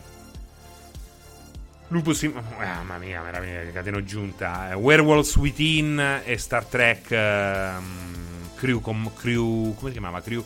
Beh, ma comunque Werewolves Within ho passato... Posso dire che giocare a Werewolves Within in VR è stata una delle esperienze videoludiche più belle della mia vita e gioco da Atari 2006, gioco dal 1986 E ehm, Werewolves Within è stata una delle esperienze più fighe che ha. Ci ho giocato 5 mesi. Ogni sera facevo veramente le 5 del mattino. Una roba meravigliosa. Ho conosciuto gente. È stato meraviglioso. E quando è morta. Ehm, quando è morto il diciamo la scena italiana di giocatori, ho pure giocato per un periodo con gli inglesi e non è facile, no? Per quando non sei madrelingua. Ecco, Boneworks è uno che ti ammazza a livello di motion sickness. Ecco, quello sì. Comunque io mi spaccai, eh. eh Dash the Go in VR sarebbe figo, assolutamente. Però puoi giocare a Train Sim World in VR senza nessun problema. Ehm, ti spacchi gli stinchi sui mobili di casa cercando di colpire la palla. C'avevo un amico con cui giocavo spesso in party chat, non sempre lo stesso gioco. Che a un certo punto stava provando la VR e ha dato, ha dato un pugno al tavolino di vetro che praticamente con la VR da solo in casa di notte lo potevano tranquillamente trovare dopo quattro giorni di sanguato morto in salone.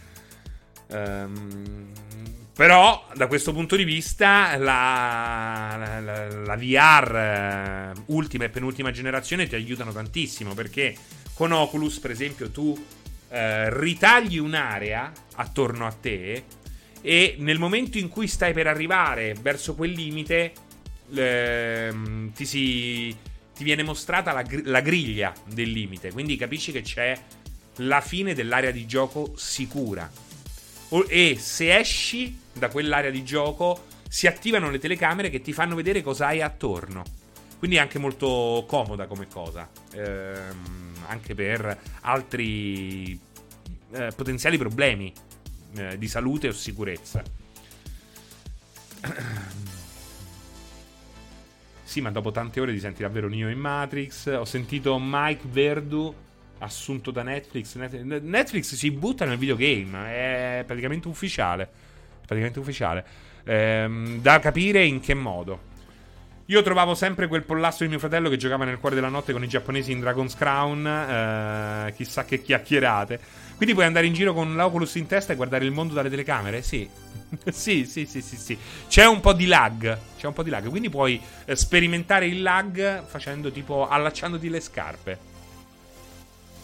Vabbè, manca poco, i tappetini aptici arriveranno a prezzi abbordabili. Ecco, per esempio, Alex, se ci giochi full body, è una roba pazzesca l'ho raccontato più volte, c'è una sequenza in cui devi ehm, passare eh, attraverso delle fognature molto basse e io sono 1,94, non ci passavo e, e, praticamente stavo a terra a carponi. Mi trascinavo a carponi, sparavo così cercando di non sbattere l'arma eh, sul muro, una roba pazzesca, una roba che cioè avevo paura di immaginare quando avevo 10 anni questa roba qua.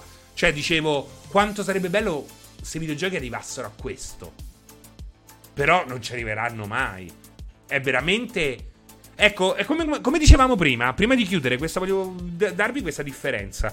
Prima abbiamo parlato di uh, come uh, fosse difficile immaginare il futuro digitale quando vivevi in un ambiente analogico. Ed è per questo che oh, abbiamo immaginato il cyberpunk, quindi un futuro estremo ma comunque ehm, caratterizzato da una tecnologia prettamente analogica. La stessa cosa equivale, con, equivale a, a, quanto accaduto con la sala ologrammi di Star Trek. Star Trek Next Gen ha sì eh, preso in considerazione la rivoluzione digitale. Tutta la eh, UI dell'Enterprise di Next Gen è digitale, è un touchscreen. Loro vanno in giro spesso con degli iPad, né più né meno. Però non ha ancora fatto quel passo successivo. E c- cosa è successo? Si è immaginato Star Trek, Roddenberry, si è Gene Roddenberry, creatore di Star Trek, ancora in vita quando um, uscivano le prime due stagioni di, di Next Gen, eh, loro, si sono immaginati la sala ologrammi. Ecco, in un contesto digitale, quella sala ologrammi è racchiusa all'interno di un visore. Ce l'hai in un cassetto. Non ti serve un'enorme stanza Prima immaginavi il futuro dei videogiochi come la sala ologrammi. Oggi sai che quella sala ologrammi è a tua disposizione, chiusa in un cassetto, chiusa in un caschetto. Basta un caschetto e hai tutta quella stanza che, eh, naturalmente con le dovute differenze, caratterizzava il tempo libero dei, ehm, vari ufficiali dell'Enterprise, oltretutto facendo sempre dei casini. Diciamo che 9 volte su 10 se eh, iniziavi a giocare con la sala ologrammi ti succedeva qualcosa di brutto. E rimane chiusa nel cassetto perché fa caldo e il visore in testa non se ne parla proprio. Però esiste anche l'aria condizionata, eh. Uh, France, ma quel tuo cugino che dava dei consigli da Dubai per diventare milionario e comprare la Ferrari non ce l'ha. Ma credo, credo l'abbiano arrestato. Credo che l'abbiano arrestato. Credo che l'abbiano arrestato. Um, ecco, vedete, eh, Multiplayer ci eh, dice che arriverà una patch ufficiale per migliorare le performance su PC. Quindi il team di Capcom sta lavorando a una patch per, per, risolvere i problemi di performance della versione PC. Dovrebbe essere disponibile al più presto. A breve forniremo i dettagli. Vedete come. come si caga. Avete visto come sono veloci? Quando si sparge la notizia che la versione craccata va meglio di quella ufficiale. Oh, ammazza! Ammazza, ma allora sono veloci. Ma allora si può fare. Eh? Ah, ah ma bravi. Ah, forti. Allora, allora si può fare. Improvvisamente, in un'ora, hanno risolto il problema.